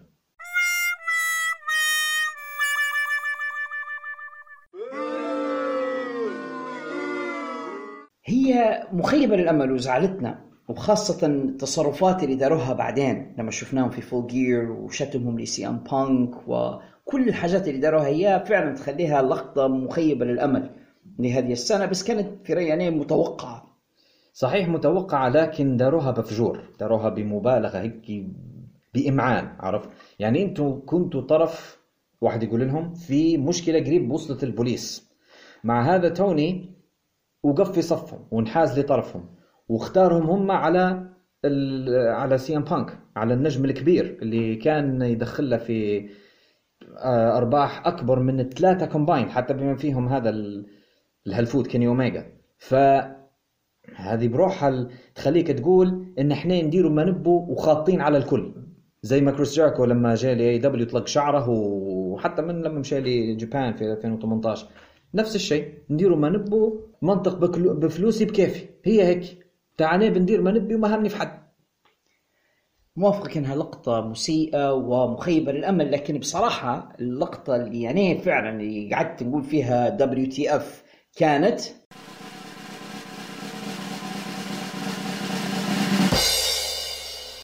عندما تم تجريد CM Punk و The Elite من ألقابهم بعد Brawl Out لسنة 2022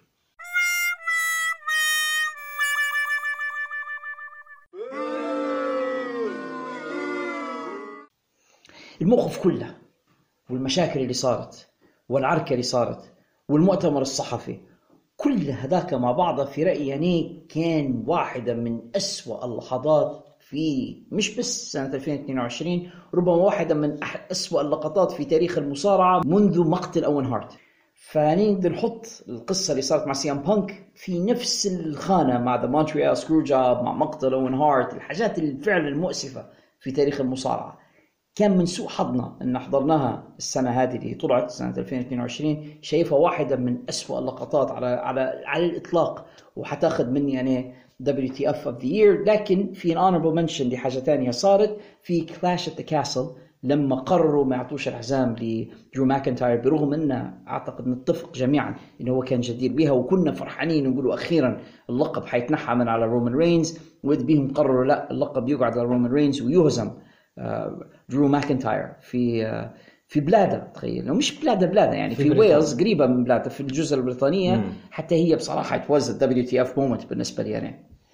والله يلا غالب أنا كنت من أعماقي نتمنى فوز درو لكن فعلا أصبت بالإحباط لما خسر. الله غالب هذه أعزائنا المستمعين كانت اختياراتنا لأسوأ ما في سنة 2022 قد تتفقوا معنا في بعضها قد تختلفوا في النهاية هذه اختياراتنا. نحن هنا من هذا البودكاست وبإمكانكم دوما مراسلتنا بإخبارنا بالأشياء اللي أنتم موافقين معنا عليها أو مختلفين معنا فيها. مرحبا بكم. حناخذ فاصل قصير ولما نرجع منا حنقول لكم جوائز اللوزيات أفضل ما في سنة 2022 ونخلوا إن شاء الله ختامها مسك. فانتظرونا. أخيرا قد حل فصلي المفضل فصل الشتاء حيث لا شيء أحب إلى نفسي من مراقبة قطرات المطر وهي ترتطم بزجاج غرفة جلوس منزلي وأنا أحتسي قدحا من مشروب ساخن أو التدثر تحت ملاءة دافئة وأنا أطالع رواية مسلية. ولكن بالنسبة للبعض فإن فصل الشتاء يكون قاسيا للغاية لا سيما النازحين والمشردين الذين لا مأوى لهم يقيهم قرص الصقيع. وما أكثرهم للأسف هذه الأيام.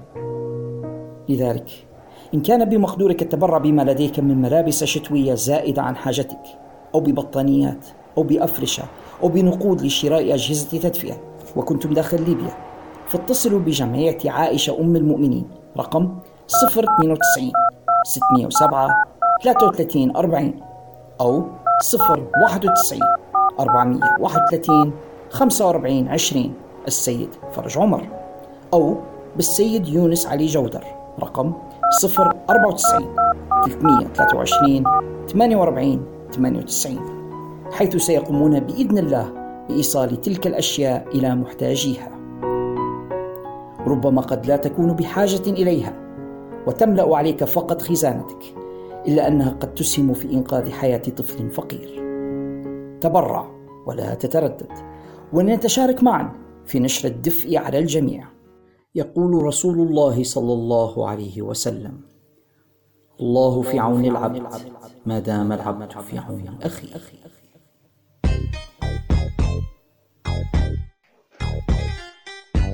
ورجعنا لكم أعزائنا المستمعين وهذه الحلقة من بودكاست في الحلبة In the Ring Where It Matters وجوائز نهاية سنة 2022 في النصف الأول من الحلقة كنا قد قدمنا جوائز أسوأ ما في السنة وطلعناها من نفوسنا خلاص وارتحنا نفسيا و...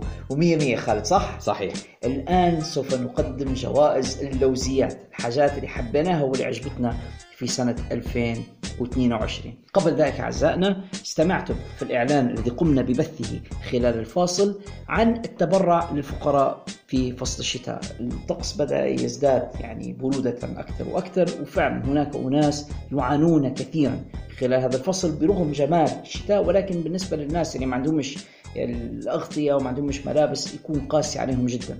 فنرجو من الجميع اللي عنده حاجة زايدة عن حاجته إن يتصل بالأرقام التي قمنا ببثها ويقوم بذلك بنية الصدقة.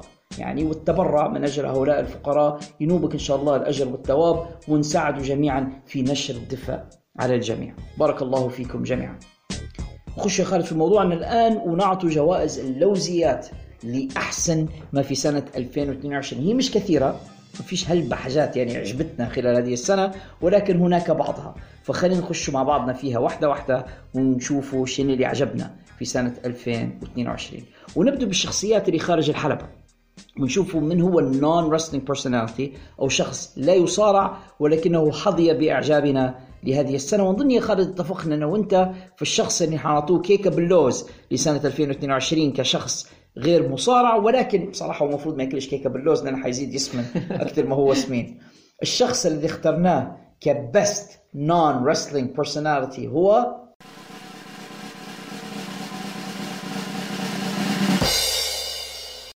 بول هيمن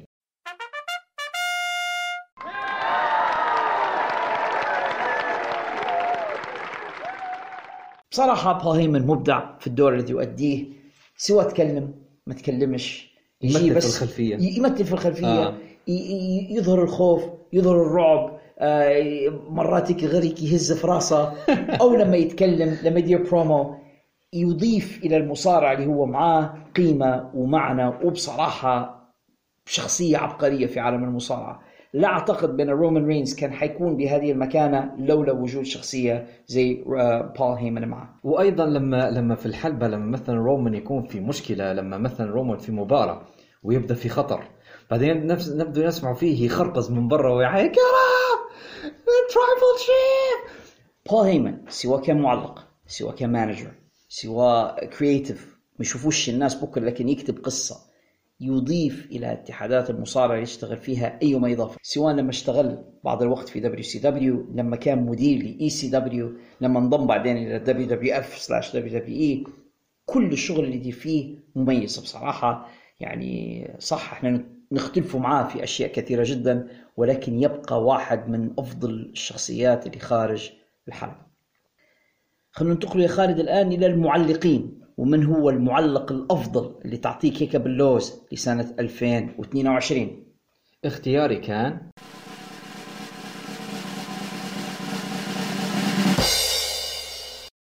توم هانيفان من اتحاد Impact Wrestling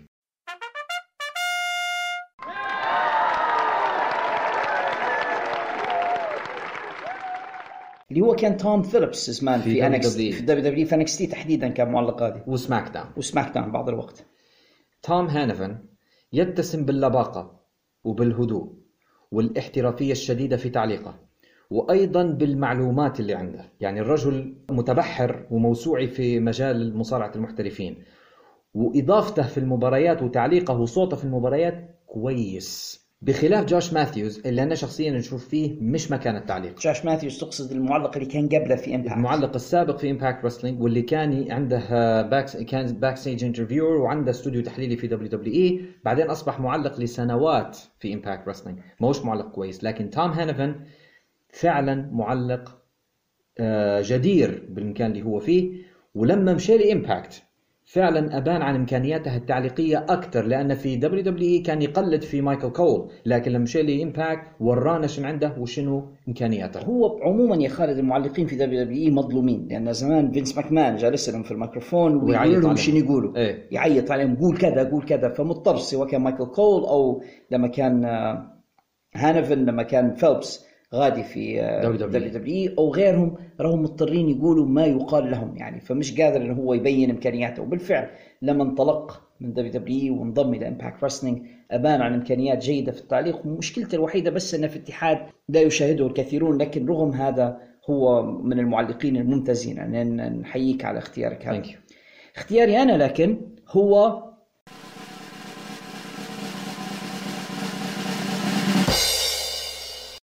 إيان ريكابوني مما تبقى من اتحاد Ring of Honor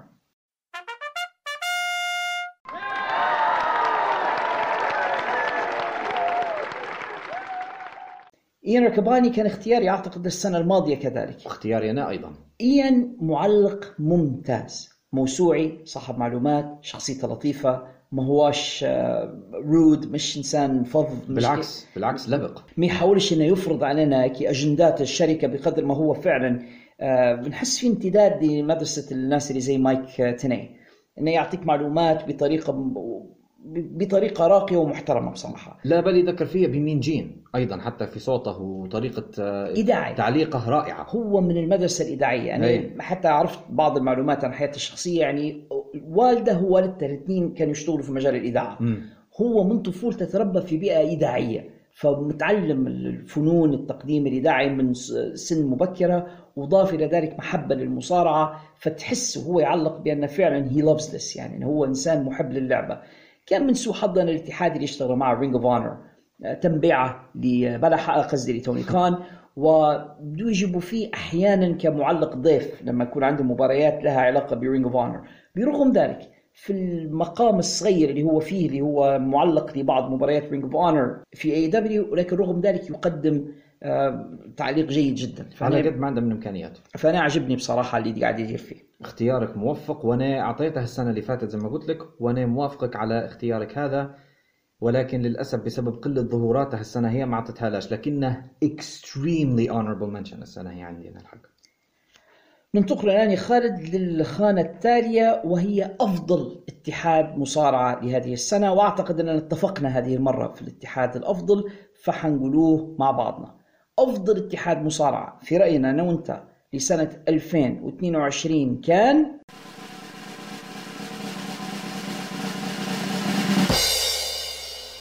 Impact Wrestling.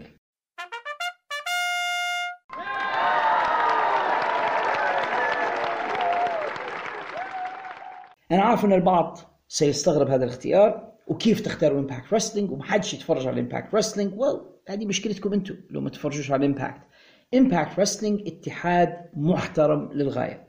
شو سبب اختياري أنا شخصيا ليه؟ لو سمحت لي يا خالد إني نمشي قبلك. WWE بدو كويسين في النص الثاني من السنة. AEW كانوا كويسين في النصف الأول من السنة أو على الأقل الربع. لكن Impact كانوا كويسين على مدار السنة. حافظوا على نسق ثابت.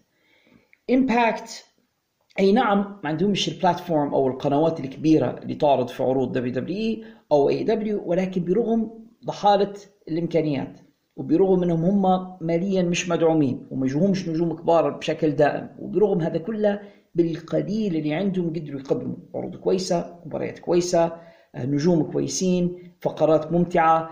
مم، عندهم نفس المشاكل الموجوده في الاتحاد الثاني يعني. في نسبة ولو صغيرة من الهرطقة بس نعم. أقل من غيرهم. نعم عندهم. عندهم نسبة صغيرة من ال meme stuff بس أقل من غيرهم أقل بهلبة من غيرهم. لكن لما تجي تدور يعني لما تدير نسبة وتناسب Impact يقعد أفضل السيء. هذا أقل وجهة نظري أنا نعم وأيضا حتى الناس اللي مدفوع بيهم في الاتحاد نسبة كبيرة منهم ناس مقبولة زي ستيف ماكلين. أنا أشوف فيه من أهم وجوه الاتحاد الآن. ويستحق هذا الرجل أنه يكون من المرشحين لبطولة العالم. في أيضا ناس تانيين زي آه، سامي كالاهان The Machine Guns ما ننسوش طبعا بطل العالم جوش ألكساندر اللي هو واحد من أعظم وأفضل المصارعين مش بس في العالم اليوم في هذا الجيل كله. وهو مصارع إنسان محترم ناهيك عن كونه حقا وصدقا The Walking Weapon. نقدر نقول ان امباكت قدروا يحافظوا على roster كويس عندهم ناس كويسة مدفوع بيهم ما تحسش الشركة ما تدفعش بالمصارعين كويسين وتدفع بالمصارعين السيئين بالعكس اللي كويس عندهم يقوموا بدفع به ويحطوه في الواجهة يحطوه لقدام. الناس الأقل في المستوى يدفعوا بهم إلى الوراء. يحاولوا يديروا نوع من التوازن بين الناس الموجودين عندهم وبالفعل يخدموا في عروض كويسة. ك wrestling وك entertainment في توازن جيد ما بين الاثنين. تحس مع AEW أحيانا يطغى عامل ال wrestling على ال entertainment WWE يطغى ال entertainment على ال wrestling Impact Wrestling واقعين في النص وقدموا على مدار السنة عروض جيدة. أنا أعتقد إنهم يستحقوا يكونوا أفضل اتحاد في سنة 2022 ننتقل يا خالد الآن إلى خانة أحسن عرض تلفزيوني. لسنه 2022 بشكل يعني مستمر نقدر نقول وانه ويكلي شو عرض مسلي وتستمتع به وأنت تتفرج. شين كان اختيارك لمن تعطي كيكه باللوز لسنة 2022 أفضل عرض تلفزيوني؟ اختياري كان؟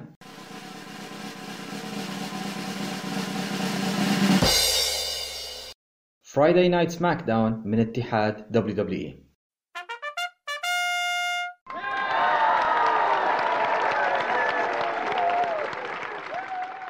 أنا متفاجئ يا خالد. I know إنك متفاجئ لكن هي أيضا مسألة نسبة وتناسب. في WWE أنت عندك برنامجين رئيسيات Monday Night Raw Friday Night SmackDown. عادة التشقليب والعبط والكلام الفارغ من زمان يصير في Raw بينما SmackDown هو البرنامج اللي راكز أكثر اللي فيه المباريات واضحة أكثر والقصص واضحة أكثر ويستمروا على الخطة اللي ماشيين فيها من غير ما يمشوا يمين ولا يسار. وما فيش special guest host ما special guest host وتشقليب وعبط وظهور لفينس ماكمان. هلبة لا لا لا البرنامج برنامج مصارعة فيه 50-50 wrestling entertainment. والسنة هذه بالذات أنا أعطيتهم أفضل برنامج السنة هي على خاطر خونا سامي زين سامي أوسي. والإضافات ال cute والمضحكة اللي يضيف فيها في العرض هذا وفي البرنامج هذا السنة هذه أو سنة 2022 أنا موافقك في كثير من الكلام اللي يقول فيه على SmackDown و SmackDown بالفعل عرض أسبوعي جميل it's not too long مش طويل جدا ثلاث ساعات زي Raw بحيث it would drag صحيح صحيح. كذلك it's not too short تحسه مناسب sweet spot يعني ساعتين مناسبات. عندهم توازن جيد ما بين المباريات وما بين ال storylines سامي بالفعل إضافة جميلة جدا. وبالتالي أنا أعتقد بأنني أنا أيضا حنغير ال pick متاعي لأن كان عندي pick آخر حنحوله الآن إلى ال honorable mention واختياري لأفضل عرض تلفزيوني سنة 2022 كذلك هو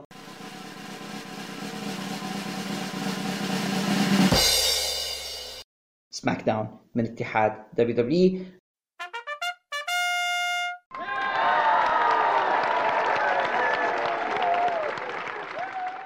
honorable mention بتاعي يمشي لعرض Impact من اتحاد Impact Wrestling فعلا يستحق. اللي هو أيضا عرض مسلي للغاية ومظلوم للغاية من جمهور المصارعة.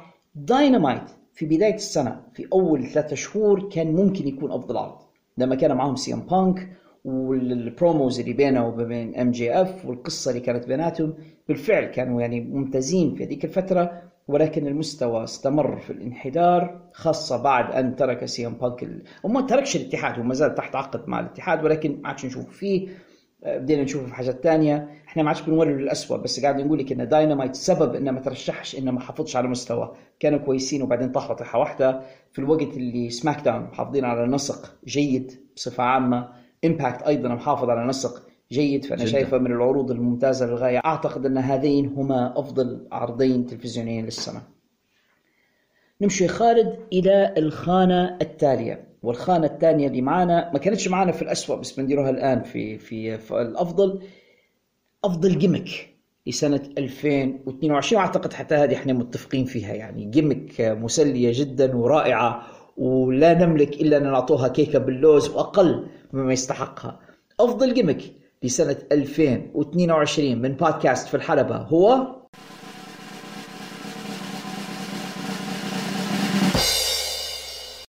سامي أوسي.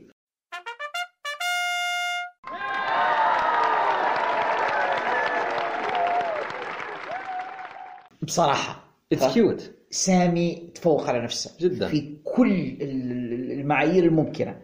سامي أعطوه مهمة مستحيلة. إنه يحاول يخلي ال gimmick بتاع رومان interesting ونجح في ذلك. رومان اللي هو بالفعل في رأيي أكثر مصارع ممل في العالم. يقدر سامي يخلي شخصيته مسلية. سامي يوقف بحداهم في الحلبة يضحك فيهم. يقعدوا الجماعة مش قادرين يشدوا روحهم من الضحك بصعوبة ماسكين نفسهم تعرف؟ سامي بكل اللي يدير فيه شخصيته مصارعته كلامه فقرات الكوميدية تمثيله في, الخ... في الخلفية. كل الحاجات اللي يدير فيها بصراحة تفوق فيها على نفسه وأنا شايف بأن سامي أوسي ال gimmick هذا من أجمل ال gimmicks اللي نشوفها مش بس السنة هذه من وقت طويل للغاية. يستحقها بجدارة. حتى عيونها تمثل يا راجل حتى من كتر براعتها في التمثيل يعني. ممثل ممتاز و gimmick ممتاز والحقيقة عليها الخانة التالية يا خالد لأفضل قادم جديد new rookie أو rookie of the year المعنى بهذا شخص ما كانش مصارع أو جاء حديثا للاتحادات الكبيرة مرات كان في ال indies ما يعرف حد أو كان يلعب في رياضة ثانية وجاي العالم المصارعة وبعدين أبهرنا بمقدرته داخل الحلبات. وأعتقد أن مرة أخرى قد اتفقنا في الاختيار. rookie of the year أو أفضل قادم جديد لسنة 2022 لهذه السنة واللي حيحصل منه جائزة الكيكه باللوز هو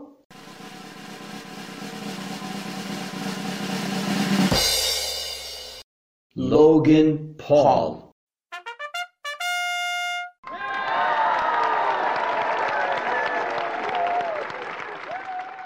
لوغان بول يا خالد أبهرني. بصراحة الولد يعني يدير في حاجات وفي سنة هذه وفي الخبرة القليلة اللي عنده ما يديروش فيها مصارعين ليهم سنوات وسنوات في الحلبات. أنا لو ما ريتش بعيوني ما كنتش نصدق وقفته شكله أداءه دخل الحلبة. برومواته ال promos. كل شيء يدير فيه زي واحد مخضرم. متعلم صح. فعلا. واضح انه he's wrestling fan متابع للعبه من سنوات طويلة. يقلد في المصارعين بشكل كويس. متدرب بشكل كويس. وعنده موهبة. تحس كأنه خريج من أكاديمية Ring of القديمة من كثر ما هو بارع. تخيل إن مبارته الأولى في WrestleMania يعني. wow. في أكبر مسرح ممكن يقدم عليه. ومع هذا تفوق. يعني حتى على The Miz حاطين The Miz معاه أساسا إنه يساعده في مبارته الأولى وتفوق على Miz كان أفضل من Miz في المباراة. وبعدين لعب مع Miz 1 on 1 وقدم مباراة رائعة. مبارته مع رومان في السعودية هو اللي طلع من رومان المباراة مش العكس. كارثة هذه كارثة. الولد موهبة ربما العيب الوحيد اللي عنده الآن عدم الاستمرارية أنه يلعب مباراة وبعدين يقعد شهور وما يجيش يبو special attraction أنا فاهم هذا لكن لازم يبان أكثر باش نقدر إحنا نعطوه يعني تقدير أكثر لكن بالشوية اللي عنده قدمه بصراحة شيء يخليني نعطيه روكي أوف ذا ننتقل الآن يا خالد إلى الفقرة التالية وهي The Oh My God Moment of the Year. اللقطة اللي لما شفتها انبهرت وكنت سعيد جدا في عالم المصارعة لهذه السنة. وأعتقد مرة أخرى أنا وخالد قد اتفقنا في الاختيار.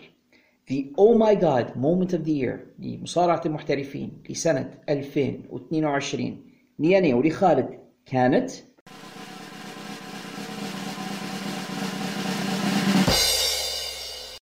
ظهور كودي رودز في رسلمانيا.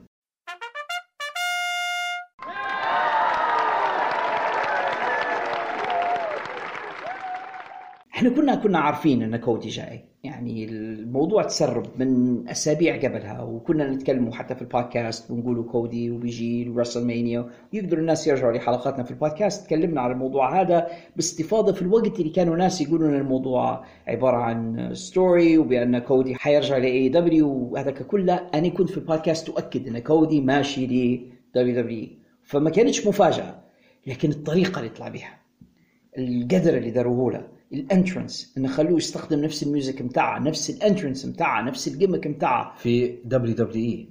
في WrestleMania في WrestleMania يعني بصراحة كان الظهور مبهر كان مثير للسعادة بالنسبة لي لا بل مباراته كانت ممتازة مع سيث في WrestleMania. بالفعل كانت مباراة حلوة.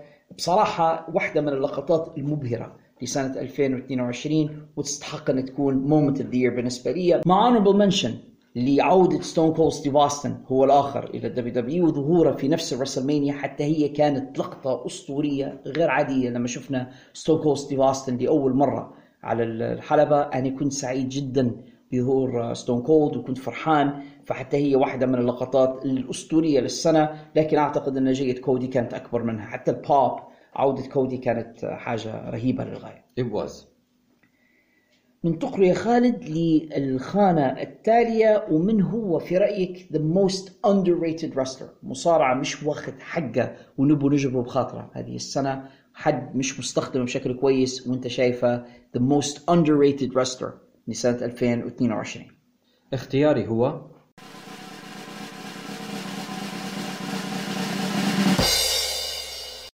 إيثن بيج من اتحاد All Elite Wrestling.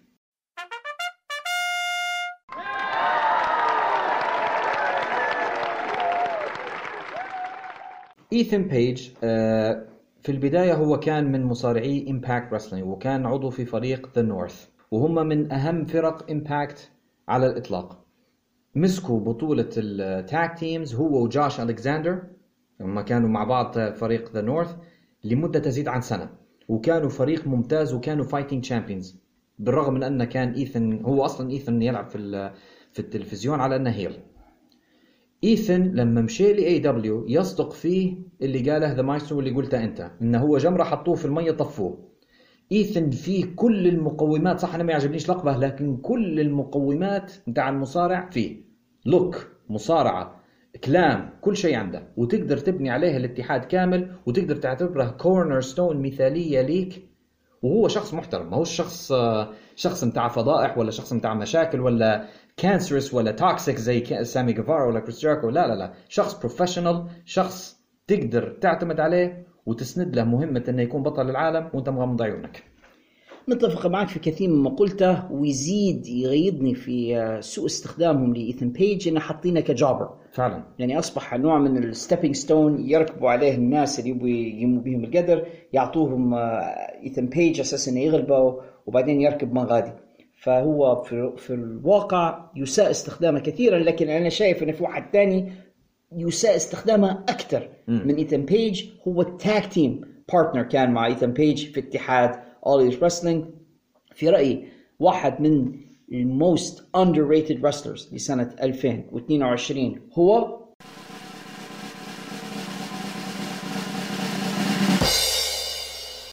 سكوربيو سكاي من نفس الاتحاد.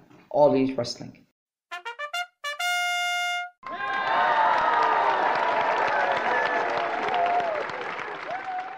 اعطوه اللقب TNT championship نحوه منه ومنه خلاص.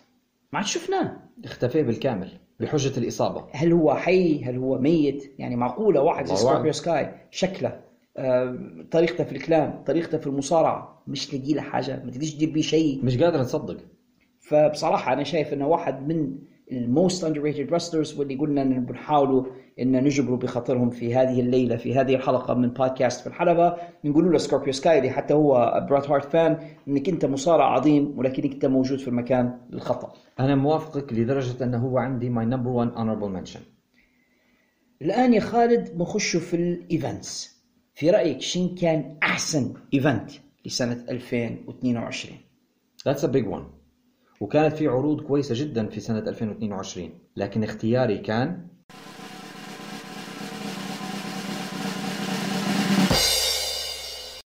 Revolution من اتحاد All Elite Wrestling.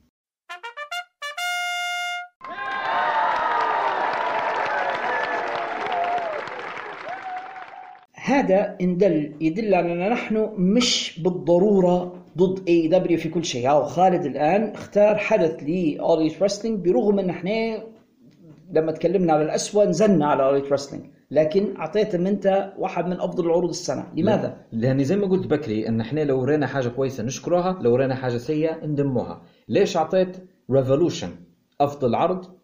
ببساطة لأن في كان في مرحلة كانت AEW في الربع الأول من السنة كانوا ممتازين. يعني على الأقل لما تقارنهم بما هم عليه توا العرض كانت فيه مجموعة من كيكات باللوز مجموعة من مباريات التحف. منهم على سبيل المثال للحصر مبارتين. the main event آدم كول بوم بوم. ضد بطل ضد بطل العالم هذاك الوقت آدم بيج Hangman وهذيك المباراة تكلمنا عليها بالتفصيل وقتها وقلنا قديش ما كانت زي الفيلم وكيف أن آدم كول وادم بيج أعطوه كل ما عندهم وأكثر في هذيك المباراة. لكن كانت في مباراة أكبر منها وأعظم منها اللي هي the dog collar match بين MJF وسي ام بانك المباراة اللي تم إعدادها أفضل إعداد في تاريخ AEW لليوم خمسة شهور ولا أكثر. وهم يعدوا في المباراة لين ما وصلنا لمباراة ملحمية دموية عظيمة ما عادش داروا بعدها ابدا حاجة زيها. أنا موافق. أن عرض Revolution من أولي رسلينج هذه السنة كان الأفضل من أولي رسلينج وكان عرض كبير للغاية. آه، حياخذ مني يعني الأونربل منشن لكن بالنسبة لي أفضل عرض لسنة 2022 كان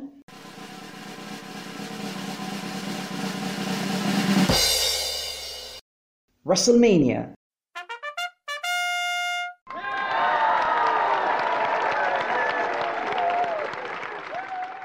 الليلة الأولى مش الليلة الثانية الليلة الثانية ما عجبتنيش لكن الليلة الأولى حظيت بمجموعة كيكات باللوز. مباراة بيانكا بلير versus باكي لينش مباراة نسائية من أقوى وأفضل ما شفت عندك المباراة اللي فيها آه، كودي ضد سيث رولينز. بالإضافة إلى مفاجأة ظهور كودي أيضا المباراة بين كودي وسيث وبعدين ظهور ستون كول ستيف أوستن ومباراته مع كيفن أوينز. الحاجات هذه بصراحة رفعت في رأيي مستوى WrestleMania بشكل كبير للغاية في رأيي كان هو العرض الأفضل لهذه السنة تنظيما وأداء وكل شيء.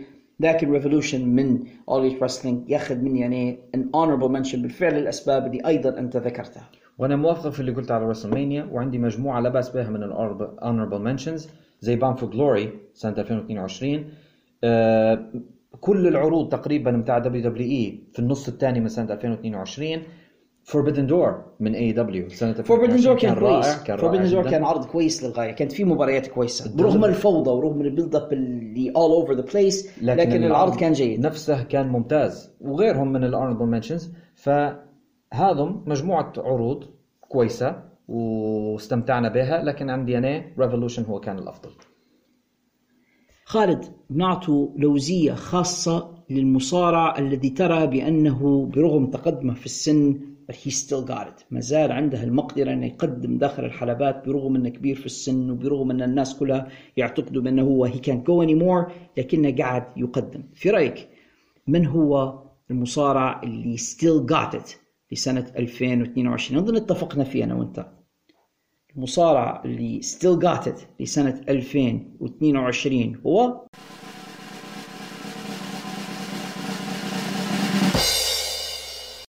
Double J Jeff Jarrett. the king of the mountain.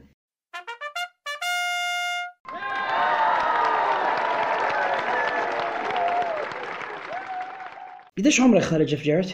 حسب معلوماتي حوالي 56 سنة. 56 سنة. شكله قاعد كويس. بنيته الرياضية قوية يقدر يقدم قاعد يصارع كويس وشفناه هذه السنة في أكثر من مكان. شفناه في GCW شفناه في WWE شفناه في Ric Flair's Last Match شفناه في All Elite Wrestling وفي كل مكان يمشي يبهر فينا. ويخلي في بصمته. بالفعل. يعني وما تقول 56 سنة تقول 36 سنة تقول عادة بالزمن إلى الوراء. فجيف جاريت بصراحة تفوق على حتى شباب أصغر منه في السن ويقدم مستويات عالية سواء كبرومو أو كمصارع. أنا شايفه بصراحة he still got it. في honorable mentions تمشي لبيلي جان لولا ال scissor me daddy هذه هو اللوك بتاعه قاعد كويس. ستينج أيضا ياخذها. ستينج ولو إنه بده يتحول إلى عجوز مجنون يعني بده يعرض في نفسه للخطر يدير في حاجات هو مش محتاج يديرها. أنا أتمنى إن ستينج يقتنع بأن اللي قدمه خلال مسيرته يشفع له ان يكون واحد من أعظم المصارعين في التاريخ. مش لازم يقتل نفسه. ما هو هذه خلطة داربي الن يعني القفزات اللي يدير فيها والحركات حاليا هو مصاب بكسر في الساق يا للهول. بسبب هذا الجنون اللي يؤدي فيه الآن يعني. ستينج قدم خلال مسيرة أكثر من 30 سنة في الحلبات مش مضطر يقتل روحه. لكن ستينج gets an honorable mention بيلي جان gets an honorable mention حتى هو كمصارع كبير في السن وقاعد يقدم أداء جيد. وفي واحد تاني حتى هو gets a good honorable mention صديقنا PCO صحيح. وفي واحد تاني حتى هو من Impact مع إني ما نحباش لكن لازم نعترف إنه حتى هو he still got it بولي راي بالفعل. بولي حتى هو نقدر نقوله دار إعادة تجديد لبطارياته والجديات يعني كأنه career جديد بالنسبة لي. he still got هو الآخر بس المرة هذه أفضل واحد فيهم هو جيف جاريت. ومن كان يتوقع أنه في سنة 2022 جيف جاريت يعود إلى الحلبات بهذه القوة. الآن يا خالد بنشوفه لخانة ال tag teams شن كان أفضل tag team لسنه 2022 وأعتقد مرة أخرى نحن متفقان على ال tag team اللي حنعطوهم كيكا بلوز لسنة 2022 الكيكا بلوز لسنة 2022 تذهب إلى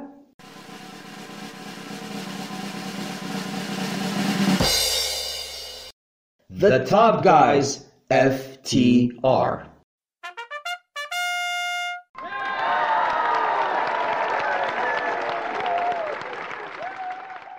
بصراحة في جميع الأماكن اللي صارعوا فيها باستثناء دبليو لأنهم مش مستخدمين غادي بشكل كويس.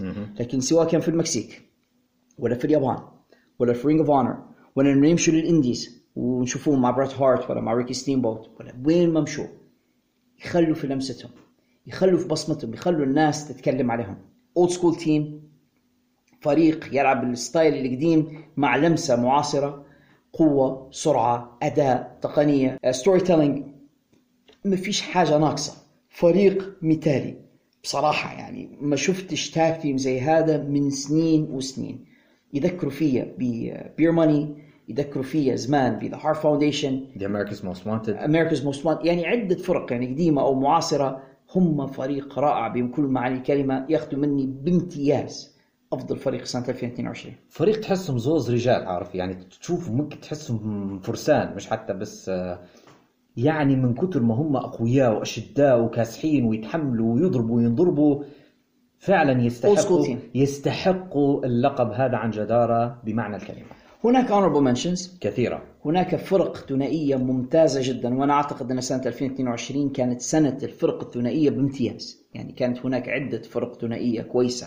The Street Profits كانوا ممتازين. جداً. يعني لولا إصابة مونتاز بعدين واللي خلتهم الفريق الآن يعني متوقف عن الأداء لأن مونتاز مصاب ويتعالج من إصابة. لكن فريق The, The Street Profits كان فريق ممتاز للغاية هذه السنة. آه، بصراحة The Usos ممتازين ومحافظين على نسق عالي ومستوى أداء فظيع. لدرجة بدأت نتمنى نشوفهم في اليابان. آه، عندنا فريق The Briscoe Brothers وحيكونوا معنا لقدام شوية. فريق رائع هو الآخر ومظلوم بصراحة. يعني The Briscoe Brothers منعوا من الظهور في AEW فقط بسبب موقفهما من مجتمع الميم وتصريحاتهم ال- الصريحة ضد هذه الأشياء. أنهم هم رافضينهم وإحنا أيضا رافضينهم. فلهذا السبب تم منعهم من الظهور في عروض AEW وإلا كانوا يستحقوا يكونوا في عرض تلفزيوني كبير. The Briscoe Brothers فريق رائع وكبير للغاية. حتى The Brutes ممتازين راه The Brawling Brutes surprisingly فريق حلو. قدموا في في مستوى جيد للغاية. ما نقدروش ننسوا ننسوا فريق The Motor City Machine Guns في الظهورات القليلة اللي داروها خلال السنة بس كانوا ممتازين في Impact Wrestling قدموا حاجات رائعة. شفنا ذا أمريكا The American Wolves شوية. يعني حاجة بسيطة يعني. reunions مش مش استمرارية مش. شفنا Imperium حتى هم فريق خارق. شفنا Top Flight رجوع ليهم مرة ثانية داريوس ودا- ودانتي فرق كبيرة فرق جدا هذه جداً. السنة كانت ممتازة. لكن في رأيي الفريق الأفضل من بينهم جميعا فريق The Top Guys FTR ونتمنى بصراحة أنهم هم يطلعوا من الزنزانة اللي هم فيها ولعل وعسى يرجعوا لل WWE إذا تم استخدامه هناك بشكل جيد لأن حتى ال WWE خلاص يعني ولا لهم فينس ماكمان والله أعلم شو حيكون عليه الوضع في عالم المصارعة. إن شاء الله خير. ننتقل يا خالد بعدها إلى خانة أفضل مباراة لسنة 2022 وكانت في بعض المباريات الكويسة. في رأيك أنت ماذا كانت أفضل مباراة لسنة 2022 كان اختياري هو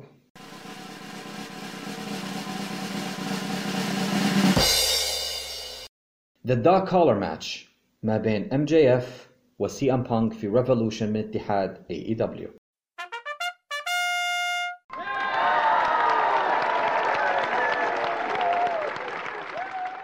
اختيار رائع. ومباراة قوية. فيها دراما فيها storytelling فيها دماء دموع عرق.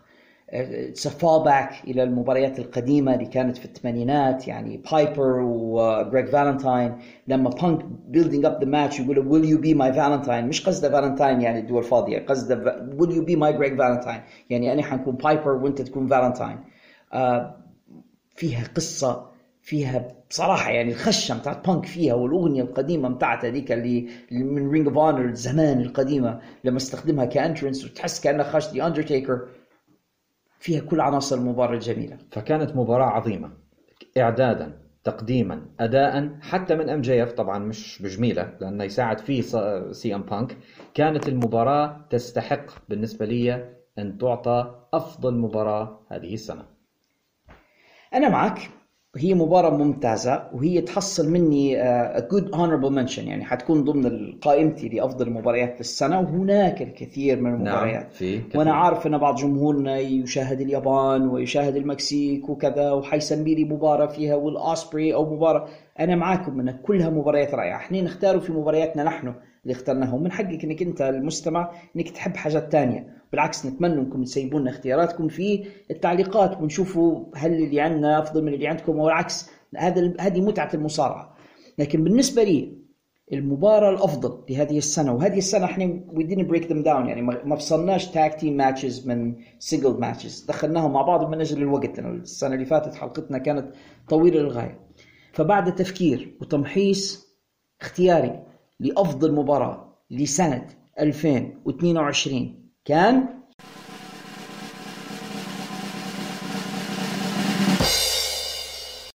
The Top Guys FTR ضد Briscoe Brothers هم لعبوا ثلاثة مباريات لكن أنا حنختار مباراتهم الأولى اللي كانت في Supercard of Honor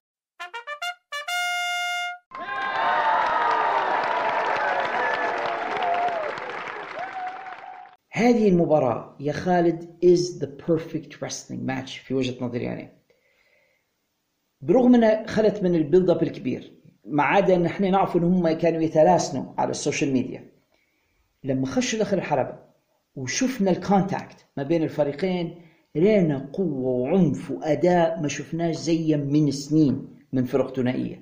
قدموا واحدة من أقوى مباريات ال tag team اللي نشوفها أنا في حياتي. كانت clash of the titans حرفيا. مباراة مذهلة جداً. تفكر أن تتفرج يعني تنسى نفسك وما تقدرش تتنبأ بمن سيكون الفوز مباراة تحبس الأنفاس كانت مباراة في رأيي مثالية ولهذا أنا حنعطيها أفضل مباراة في السنة المباراتان الثانيتان اللي لعبوهم بعدين اللي سواء كانت اللي في Death Before Death Dishonor. Before Dishonor وبعدين تلاقوا تاني في Battle. Battle. كلها مباريات رائعة بس الأولى في رأيي takes the cake it was the best one وبالتالي أعطيناها الكيكة باللوز بالنسبة لل honorable mentions مباراة CM Punk و MJF اللي هي في Revolution حتى هي مباراة رائعة وأي حاجة يديرها CM Punk.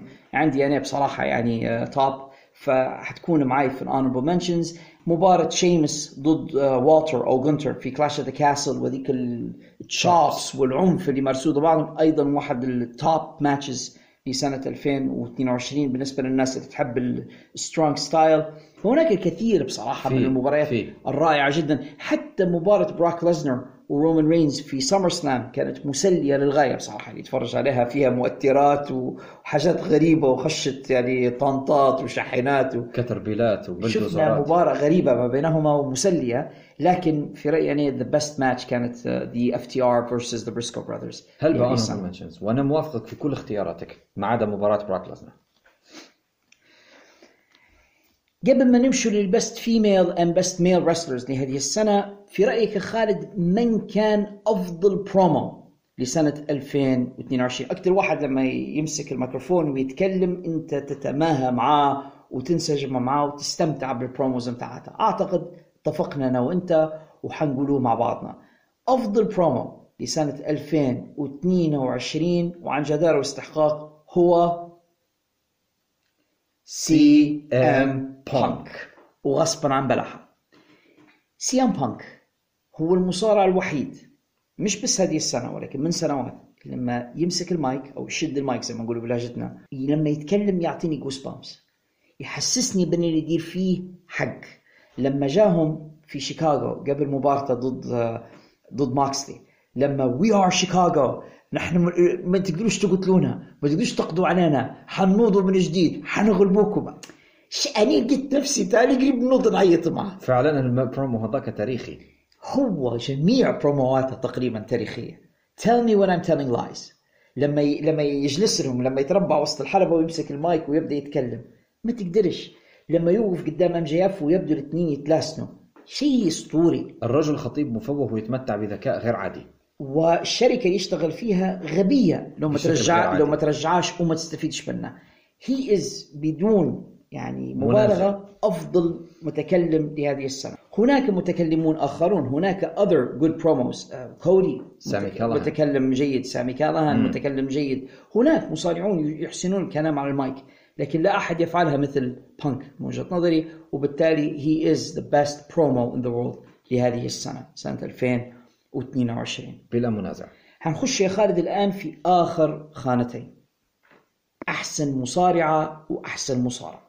خلينا نمشوا لأفضل مصارعة لسنة 2022 من هي المصارعة اللي حنعطوها جائزة الكيكة باللوز لسنة 2022 خالد أعطينا اختيارك. اختياري كان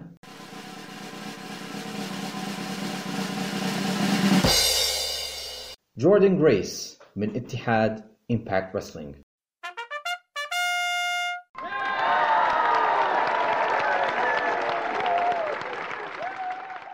المرأة هذه ما هيش مصارعة طبيعية على الإطلاق. نظيراتها قليلات في عالم المصارعة. يعني بس اللي زيها تيسا بلانشارد ديانا براتسو آه، بيانكا بالير قليلات جدا معدودات على أصابع اليد الواحدة. طبعا حتى شارلوت قريبة منها إلى حد ما في المستوى باش ما نظلم حد. المرأة هذه اللي هي طبعا Impact World Impact Wrestling women's world champion Knockout champion المرأة هذه كل ما تلعب مباراة مستواها يزيد يتحسن أكثر مستواها يولي أفضل. لا بل إنها تصارع في الرجال وتقدهم. مستواها مش مستوى مرأة كمصارعة. وواضح أن بعد ما تزوجت من جوناثان جريشم لأنه هو زوجها زاد فيها. أكثر وتحسنت على خل... بعد ما خلطت عليه. المرأة هي كل مبارياتها تقريبا كيكة باللوز مباراتها مع ماشا سلاموفيتش. حتى مع مباراة ذا امبيلير كانت ممتازة رغم ورغم أنها كانت غولة قبيحة أو مشينة نفسها لكن كانت مبارياتها كلها تحف أبانت فيها عن براعة قليلة النظير. بالنسبة لي أنا صح حاط جوردن جريس في اختياراتي لكن ضمن ال honorable mentions إنما اختياري لأفضل مصارعة لسنة 2022 كانت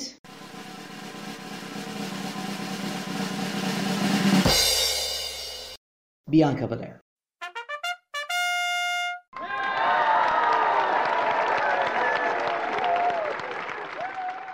بيانكا بالير تفوقت على الجميع في دبليو دبليو وربما في العالم بالمقدرة الرياضية بالسرعة بالقوة البدنية بالتحمل. المرأة هذه مش طبيعية. يعني she is super athlete رياضية خارقة. فعلا. جيد كارجل نتمناها تتفرج على بيانكا بالير لأن الاثنين جايات من نفس الخلفية. لكن شتانة ما بينهما. جدا. يعني بيانكا بصراحة قدرت إنها تنتقل من عالم الرياضات ال- الركض والعدو الأولمبية. يعني العاب القوة. قدرت تنتقل من العاب القوة إلى المصارعة و transition وتجيب مهاراتها من العاب القوة إلى المصارعة وتبرع في المصارعة. وهذا مش سهل إنها تنتقل من رياضة لرياضة ثانية. إضافة إلى ذلك عندها entertainment value تعرف تتكلم تعرف تدير promos شخصيتها مسلية حقيقة مصارعة متكاملة بالنسبة لبيانكا بالير وأشفق دائما على أي مصارعة تخش معها داخل الحلبة لأن ما فيش حد يقدر يبزها بصراحة يعني. ولا حد يقدر يبان بحدها مهما كان يعني. هناك honorable mentions لمصارعات أخريات كان منهم على سبيل المثال جوردن جريس اللي شايفها بالفعل مصارعة ممتازة كان ربما عيبها الوحيد أنها في اتحاد لا يشاهده إلا اللي يفهموا في المصارعة. امباكت ما يتبعوش فيه كل الناس لكن اللي يشوفوا في امباكت ويعرفوا امباكت جوردن جريس هي أفضل مصارعه في العالم. ما يشوفوش فيها الناس يشوفوا في دبليو دبليو أكثر فبيانكا حتاخذ اللقب هذا بسبب الإمكان اللي هي فيه. كذلك عندك جيمي هيتر فعلا تستحق. اللي ظلت في الظلال لمدة طويلة جدا ويحاولوا إنهم هم مش عارف إذا كان storyline ولا حقيقة يصير نوع من التهميش عليها ان لازم بريت بيكر هي اللي تبان في الصورة أو غير غيرها من المصارعات بينات في الصورة. لكن جيمي هيتر استمرت في العمل برغم ذلك وبصمت مش عاطينها مجال كبير في البداية وقدرت إن هي تتفوق على الظروف اللي محطوطة قدامها في الشركة الشقلبيه اللي هي فيها إلى أن وصلت إلى مقام انها هي الآن. بطلة الاتحاد مصارعة تمتلك جميع مقومات النجمة الكبيرة عندها المقدرة البدنية تعرف تصارع غير مؤذية داخل الحلبة ما تديرش في botches بالعكس she's very safe مهما بدت حركاتها قاسية. تذكر فيها هلبة بفيكتوريا. يعني a big girl who can work. برغم إنها كبيرة وضخمة لكن ما تأديش في خصماتها. هذه حاجة كويسة جدا في آه، جيمي هيتر وتستحق انها تحصل an honorable mention لهذه السنة. وبصراحة لولا إنها كانت مصابة لمدة طويلة هذه السنة كانت حتاخذها باكي لينش. باكي لينش في الحاجات القليلة اللي ظهرت فيها في السنة كانت ممتازة. باكي عندها المقدرة الرياضية عفروتة تعرف تلعب heel تعرف تلعب face تعرف تخليك تكرهها تخليك تتعاطف معاها she's perfect مشكلتها الوحيدة هذه السنة انها كانت مصابة وخذت مدة طويلة. بعيد عن الحلبات لهذا السبب لا تتأهل إنها تكون هي ال top wrestler لهذه السنة. وهناك يعني honorable mention أخير لمصارعة أتمنى أنها تعود إلى الحلبات قريبا. هي الآن قاعدة a comeback. يعني قاعدة انها هي تلعب في ال indies وتدير في مباريات غير متلفزه مرة مرة نشوفه فيها في يوتيوب. هي تيسا بلانشارد والحاجات القليلة اللي شفناها لتيسا في, في اليوتيوب مباريات رائعة وأحسن من أي واحدة موجودة في دبليو دبليو ولا اي دبليو ولا لكن مش فيها major company مش موجودة في الشركات الرئيسية. الناس ما تشوفش فيها ما يعرفوهاش الآن. منسية لحد ما تيسا بلانشارد. لو تتلقفها احدى الشركات الكبرى حتكون آه، واحدة من ال top wrestlers في العالم ولكن هي مش غادي إحنا بس نتكلموا على ال potential اللي في وسط الموضوع اللي ربما تطلع من تيسا بلانشارد. القدام لكن بالنسبة لي أنا ال number 1 هي بيانكا بالير وصولا إلى الجائزة الأخيرة والجائزة الأهم. الجائزة اللي حنعطوها أعتقد هذه السنة يعني بجدارة وباستحقاق في وجهة نظرنا ولكن أيضا كنوع من رد اعتبار لهذا المصارع اللي إحنا شايفين أنه انظلم كثيرا جدا هذه السنة. The best wrestler in the world لسنة 2022 حسب تصنيف بودكاست في الحلبة وبودكاست بعد الجرس واللي حنعطوه الكيكة باللوز لسنة 2022 هو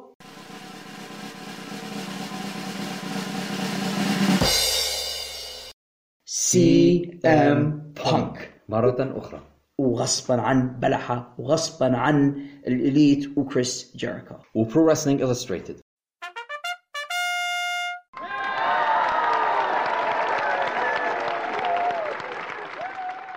سي ام بانك في كل ال promos في كل القصص في كل ال storylines في كل ال feuds اللي هو فيها. ما فيش حاجة يحط إيده عليها إلا تتحول إلى ذهب. السنة هذه إلى أن أصيب وطلع he was the man في الاتحاد اللي هو فيه.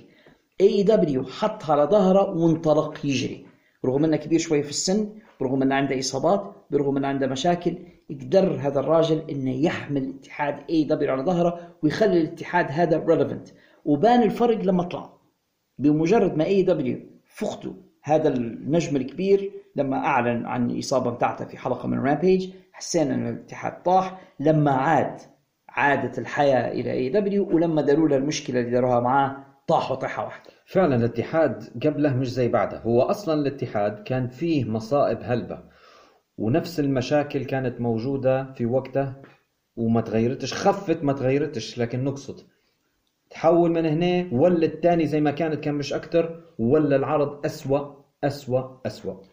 هناك honorable mentions أو هناك ناس يستحقوا كثيرة. أيضا الإشادة بهم. هذه السنة wrestlers أعتقد أنهم هم بالفعل كانوا رائعين لهذه السنة.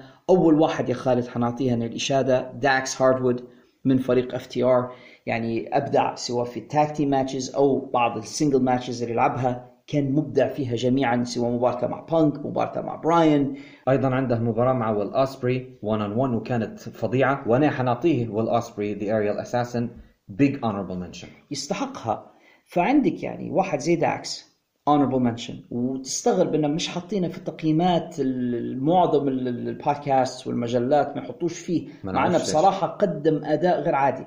مصارع آخر يستحق honorable mention هذه السنة وبجدارة وباستحقاق جوش ألكساندر من نعم. اتحاد نعم. امباكت رسلينج هذا الرجل اللي الآن يحمل لقب إنه أطول مدة حمل للقب امباكت رسلينج آه، عندنا أيضا The American Dragon براين دانيلسون الذي يساء استخدامه بشكل فظيع لدرجة أنه هو زهق الراجل مسكين فهناك مصارعون ممتازون هذه السنة لكن بصراحة ما نقدرش إلا أن نعطيها لسي ام بانك. حنعطوها ليه على طول مع أن في honorable mentions تانيات زي درو ماكنتاير سيث رولينز كلاوديو كاستنيولي خونا سامي زين شيمس جونتر والقائمة تطول. عموما يا خالد هذه كانت اختياراتنا لسنة 2022 مرة ثانية الجمهور قد يتفق قد يختلف. إحنا كنا نتمنى لو كان خونا عمر رجعي معنا ربما كانت الأصوات تكون منوعة أكثر وكانت تكون في اختيارات أكثر. لكن هذه بطولة معنا إحنا لسنة 2022 وهذا جهدنا المتواضع اللي طلعنا به بعد تفكير وتمحيص وبعد متابعة للصناعة طيلة هذه السنة. إذا اتفقتوا معنا أهلا وسهلا. إذا اختلفتوا معنا أهلا بهذا الاختلاف طالما أنه يبقى في حدود الأدب والحوار لأن في النهاية هذا مش دين ولا علم ولا هذا المصارعة واختياراتنا يعني للمصارعة يعني المحترفين. أم- أمر دنيوي صرف يعني أنت حر. لو عجبك مرحبتين عندك اختلاف معنا ابعث لنا في التعليقات أو في الرسائل الاختيارات بتاعتك أنت وسنناقشها إن شاء الله معا. والموضوع فيه سعة يعني. في النهاية إذا ما اتفقناش هذه السنة ربما نتفق في السنة المقبلة بإذن الله تعالى. ربما. قبل ما ننهوا هذه الحلقة. خالد نبغى نقول شن عندنا من توقعات ولو سريعة للسنة المقبلة، شن حاجة تتوقعها ربما تصير خلال سنة 2023. عندي توقعين واحد على صعيد الاتحادات والثاني على صعيد الأفراد. اما أما بالنسبة إلى صعيد الاتحادات أنا متوقع إنه يصير دمج أو merger كبير بين آه، بعض الاتحادات الصغيرة هنا وهنالك زي امباكت رسلينج ان دبليو اي ام ال دبليو ممكن يكونوا مع بعضهم يديروا شيء يحطوا رؤوسهم على رؤوس بعض ويديروا شيء إنهم يولوا بعدين اتحاد كبير آه، ويكونوا نكهة ثالثة أو بنة ثالثة في عالم المصارعة ويكونوا one big annoying أو happy family يعني. تقصد يا خالد دمج كامل يولوا شركة واحدة ولا تعاون زي في عرض ريك فليرز last match لا ده مش كامل. متوقع إنه يصير آه، بدون بدون ما إنهم يطمسوا هوياتهم. لكن أنا متوقع دمج كامل إنهم يحطوهم في شركة واحدة ويولوا م- مع بعضهم في مكان واحد في كيان واحد يعني one entity entity. هي أمنية جميلة. نتمنوها أن تكون حتى توقع صادق. شو توقعك الثاني؟ إن السي إم بانك السنة هي يدير حاجة تزلزل عالم المصارعة كله ايا كانت إما إنه يقعد مع اي دبليو أو إنه يمشي دبليو دبليو اي أو حتى يعلن اعتزاله المهم أنا متوقع أن السي إم بانك حيدير حاجة تهز عالم المصارعة. لكن ل- لشين أنت ميال أكثر إنه يولي لاي دبليو وإن الاتحاد ينقلب راسا على عقب قلب تشخشير للأفضل. نتمنوها بصراحة. أنا شايف أن لو بانك يرجع ل دبليو ويستفيدوا من ال heat اللي موجود الآن ما بينه وما بين The Elite في أنهم يحولوها إلى قصة. مثلا بانك ومعاه FTR ضد The Elite كيني أوميجا و The Young Bucks ممكن تكون قصة جميلة للغاية. وربما يعني يطبعوا فلوس الفلوس الفلوس يطبعوها طباعة لو قدروا أنهم يستفيدوا من هذا. لكن هذا يتطلب شيء واحد إن توني كان يحط ال- ال- الحاجة اللي يسبسي فيها من إيده وإنه يركز في اللي قاعد يدير فيه. لأنه لو يكف عن عن الحشيش ويركز في الخدمة متاعه عنده هو يعني المواد الأساسية لخلق قصة كبيرة للغاية. بالنسبة لي أنا يا خالد أنا متوقع هذه السنة شيء رئيسي وكبير. أنا متوقع بيع اتحاد WWE ما نعرفش أنا إلى من بالضبط لكني متوقع آه، عملية بيع آه، أصلا فينس ماكمان ما عاد إلى WWE إلا من أجل أنه هو يتم هذه العملية. or so he say هو قال هيك ويعتقد بأنه لا يستطيع إتمام إجراء ال- ال- البيع إلا بوجوده هو أنه هو المالك وهو اللي بيحدد السعر اللي يبيه فهو عاد لكي يبيع الاتحاد. فأنا متوقع أن WWE سيباع وطبعا هذا سيكون له انعكاسات زلزالية على صناعة المصارعة. لأن ما تعرفش الشاري شو بيدي ب WWE هل حياخذ WWE ويستمر به كاتحاد مصارعة ولا بيلغيه؟ يعني ياخذه بس من أجل أن يستفيد من ال streaming library بتاعهم المواد اللي عندهم يعني آلاف الساعات من المحتوى يعرضهم من خلال streaming service ولا حاجة وخلاص ويوقف الاتحاد. ما تعرفش ما نعرفوش من اللي حيشتري الاتحاد هل حيشتري السعودية ولا Apple ولا امازون يعني هناك الكثير من الشائعات Disney NBC Disney we don't know من اللي بيشتري WWE وشين حيكون شكل صناعة المصارعة بعد ما يباع. ولكن توقعي الكبير لسنة 2023 بيع WWE هذا توقعي الأول. التوقع الثاني أنا متوقع عودة CM Punk إلى الحلبات. مش حيعتزل. ميال لكن إلى أنه هو سيذهب إلى WWE قد أكون مخطئ. قد أكون مخطئ. لكن عندي إحساس إنه هو و AEW مش حيوصلوا لتفاهم وإن في النهاية at some point حيذهب CM Punk إلى WWE قد أكون مخطئ في هذا التوقع ولكن أنا I'm putting it out there. هذه توقعاتي أنا الكبيرة لسنة 2023 خالد نبي نشكرك على هذه الحلقة الممتازة جدا من بودكاست في الحلبة. ونبي نشكرك على السنة الكبيرة اللي قدمتها معي ومع جمهورنا من خلال بودكاستاتنا المتتالية. No problem. You are most welcome. أعزائنا المستمعين نبي نشكركم أنتم كذلك على استماعكم الدائم لنا ودعمكم لنا طيلة السنوات. وإن شاء الله السنة هذه المقبلة حتكون أفضل حتى من السنة اللي فاتت. وعندنا المزيد من المشاريع ومزيد من التجارب التي سنحاول تقديمها من خلال خارج الصندوق للإنتاج الإعلامي. إحنا مستمرين إن شاء الله مع بودكاست الكلمة الطيبة في الحلبة بعد الجرس وأشياء أخرى ستأتيكم من هذا الصندوق خارج الصندوق للإنتاج الإعلامي بإذن الله تعالى. نرجو أن تكونوا قد استمتعتم بهذه الحلقة بقدر استمتاعي أنا وعزيزي خالد بإعدادها وتقديمها إليكم. إذا كان الأمر كذلك ما تنسوش تديروا like و subscribe و share تحدثوا أصدقائكم عنا وقولوا لهم بأنه قد نتأخر أحيانا ولكننا عندما نقدم حلقاتنا فإنه لا أحد يقدم محتوى خاص بمصارعة المحترفين أفضل مما نقدمه نحن هنا في هذا المكان. هنا في الحلبة. In the ring where it matters. Ooh, yeah! dig it! وإلى أن نلتقي في حلقة مقبلة من هذا البودكاست نستودعكم الله الذي لا تضيع ودائعه. والسلام عليكم ورحمة الله وبركاته.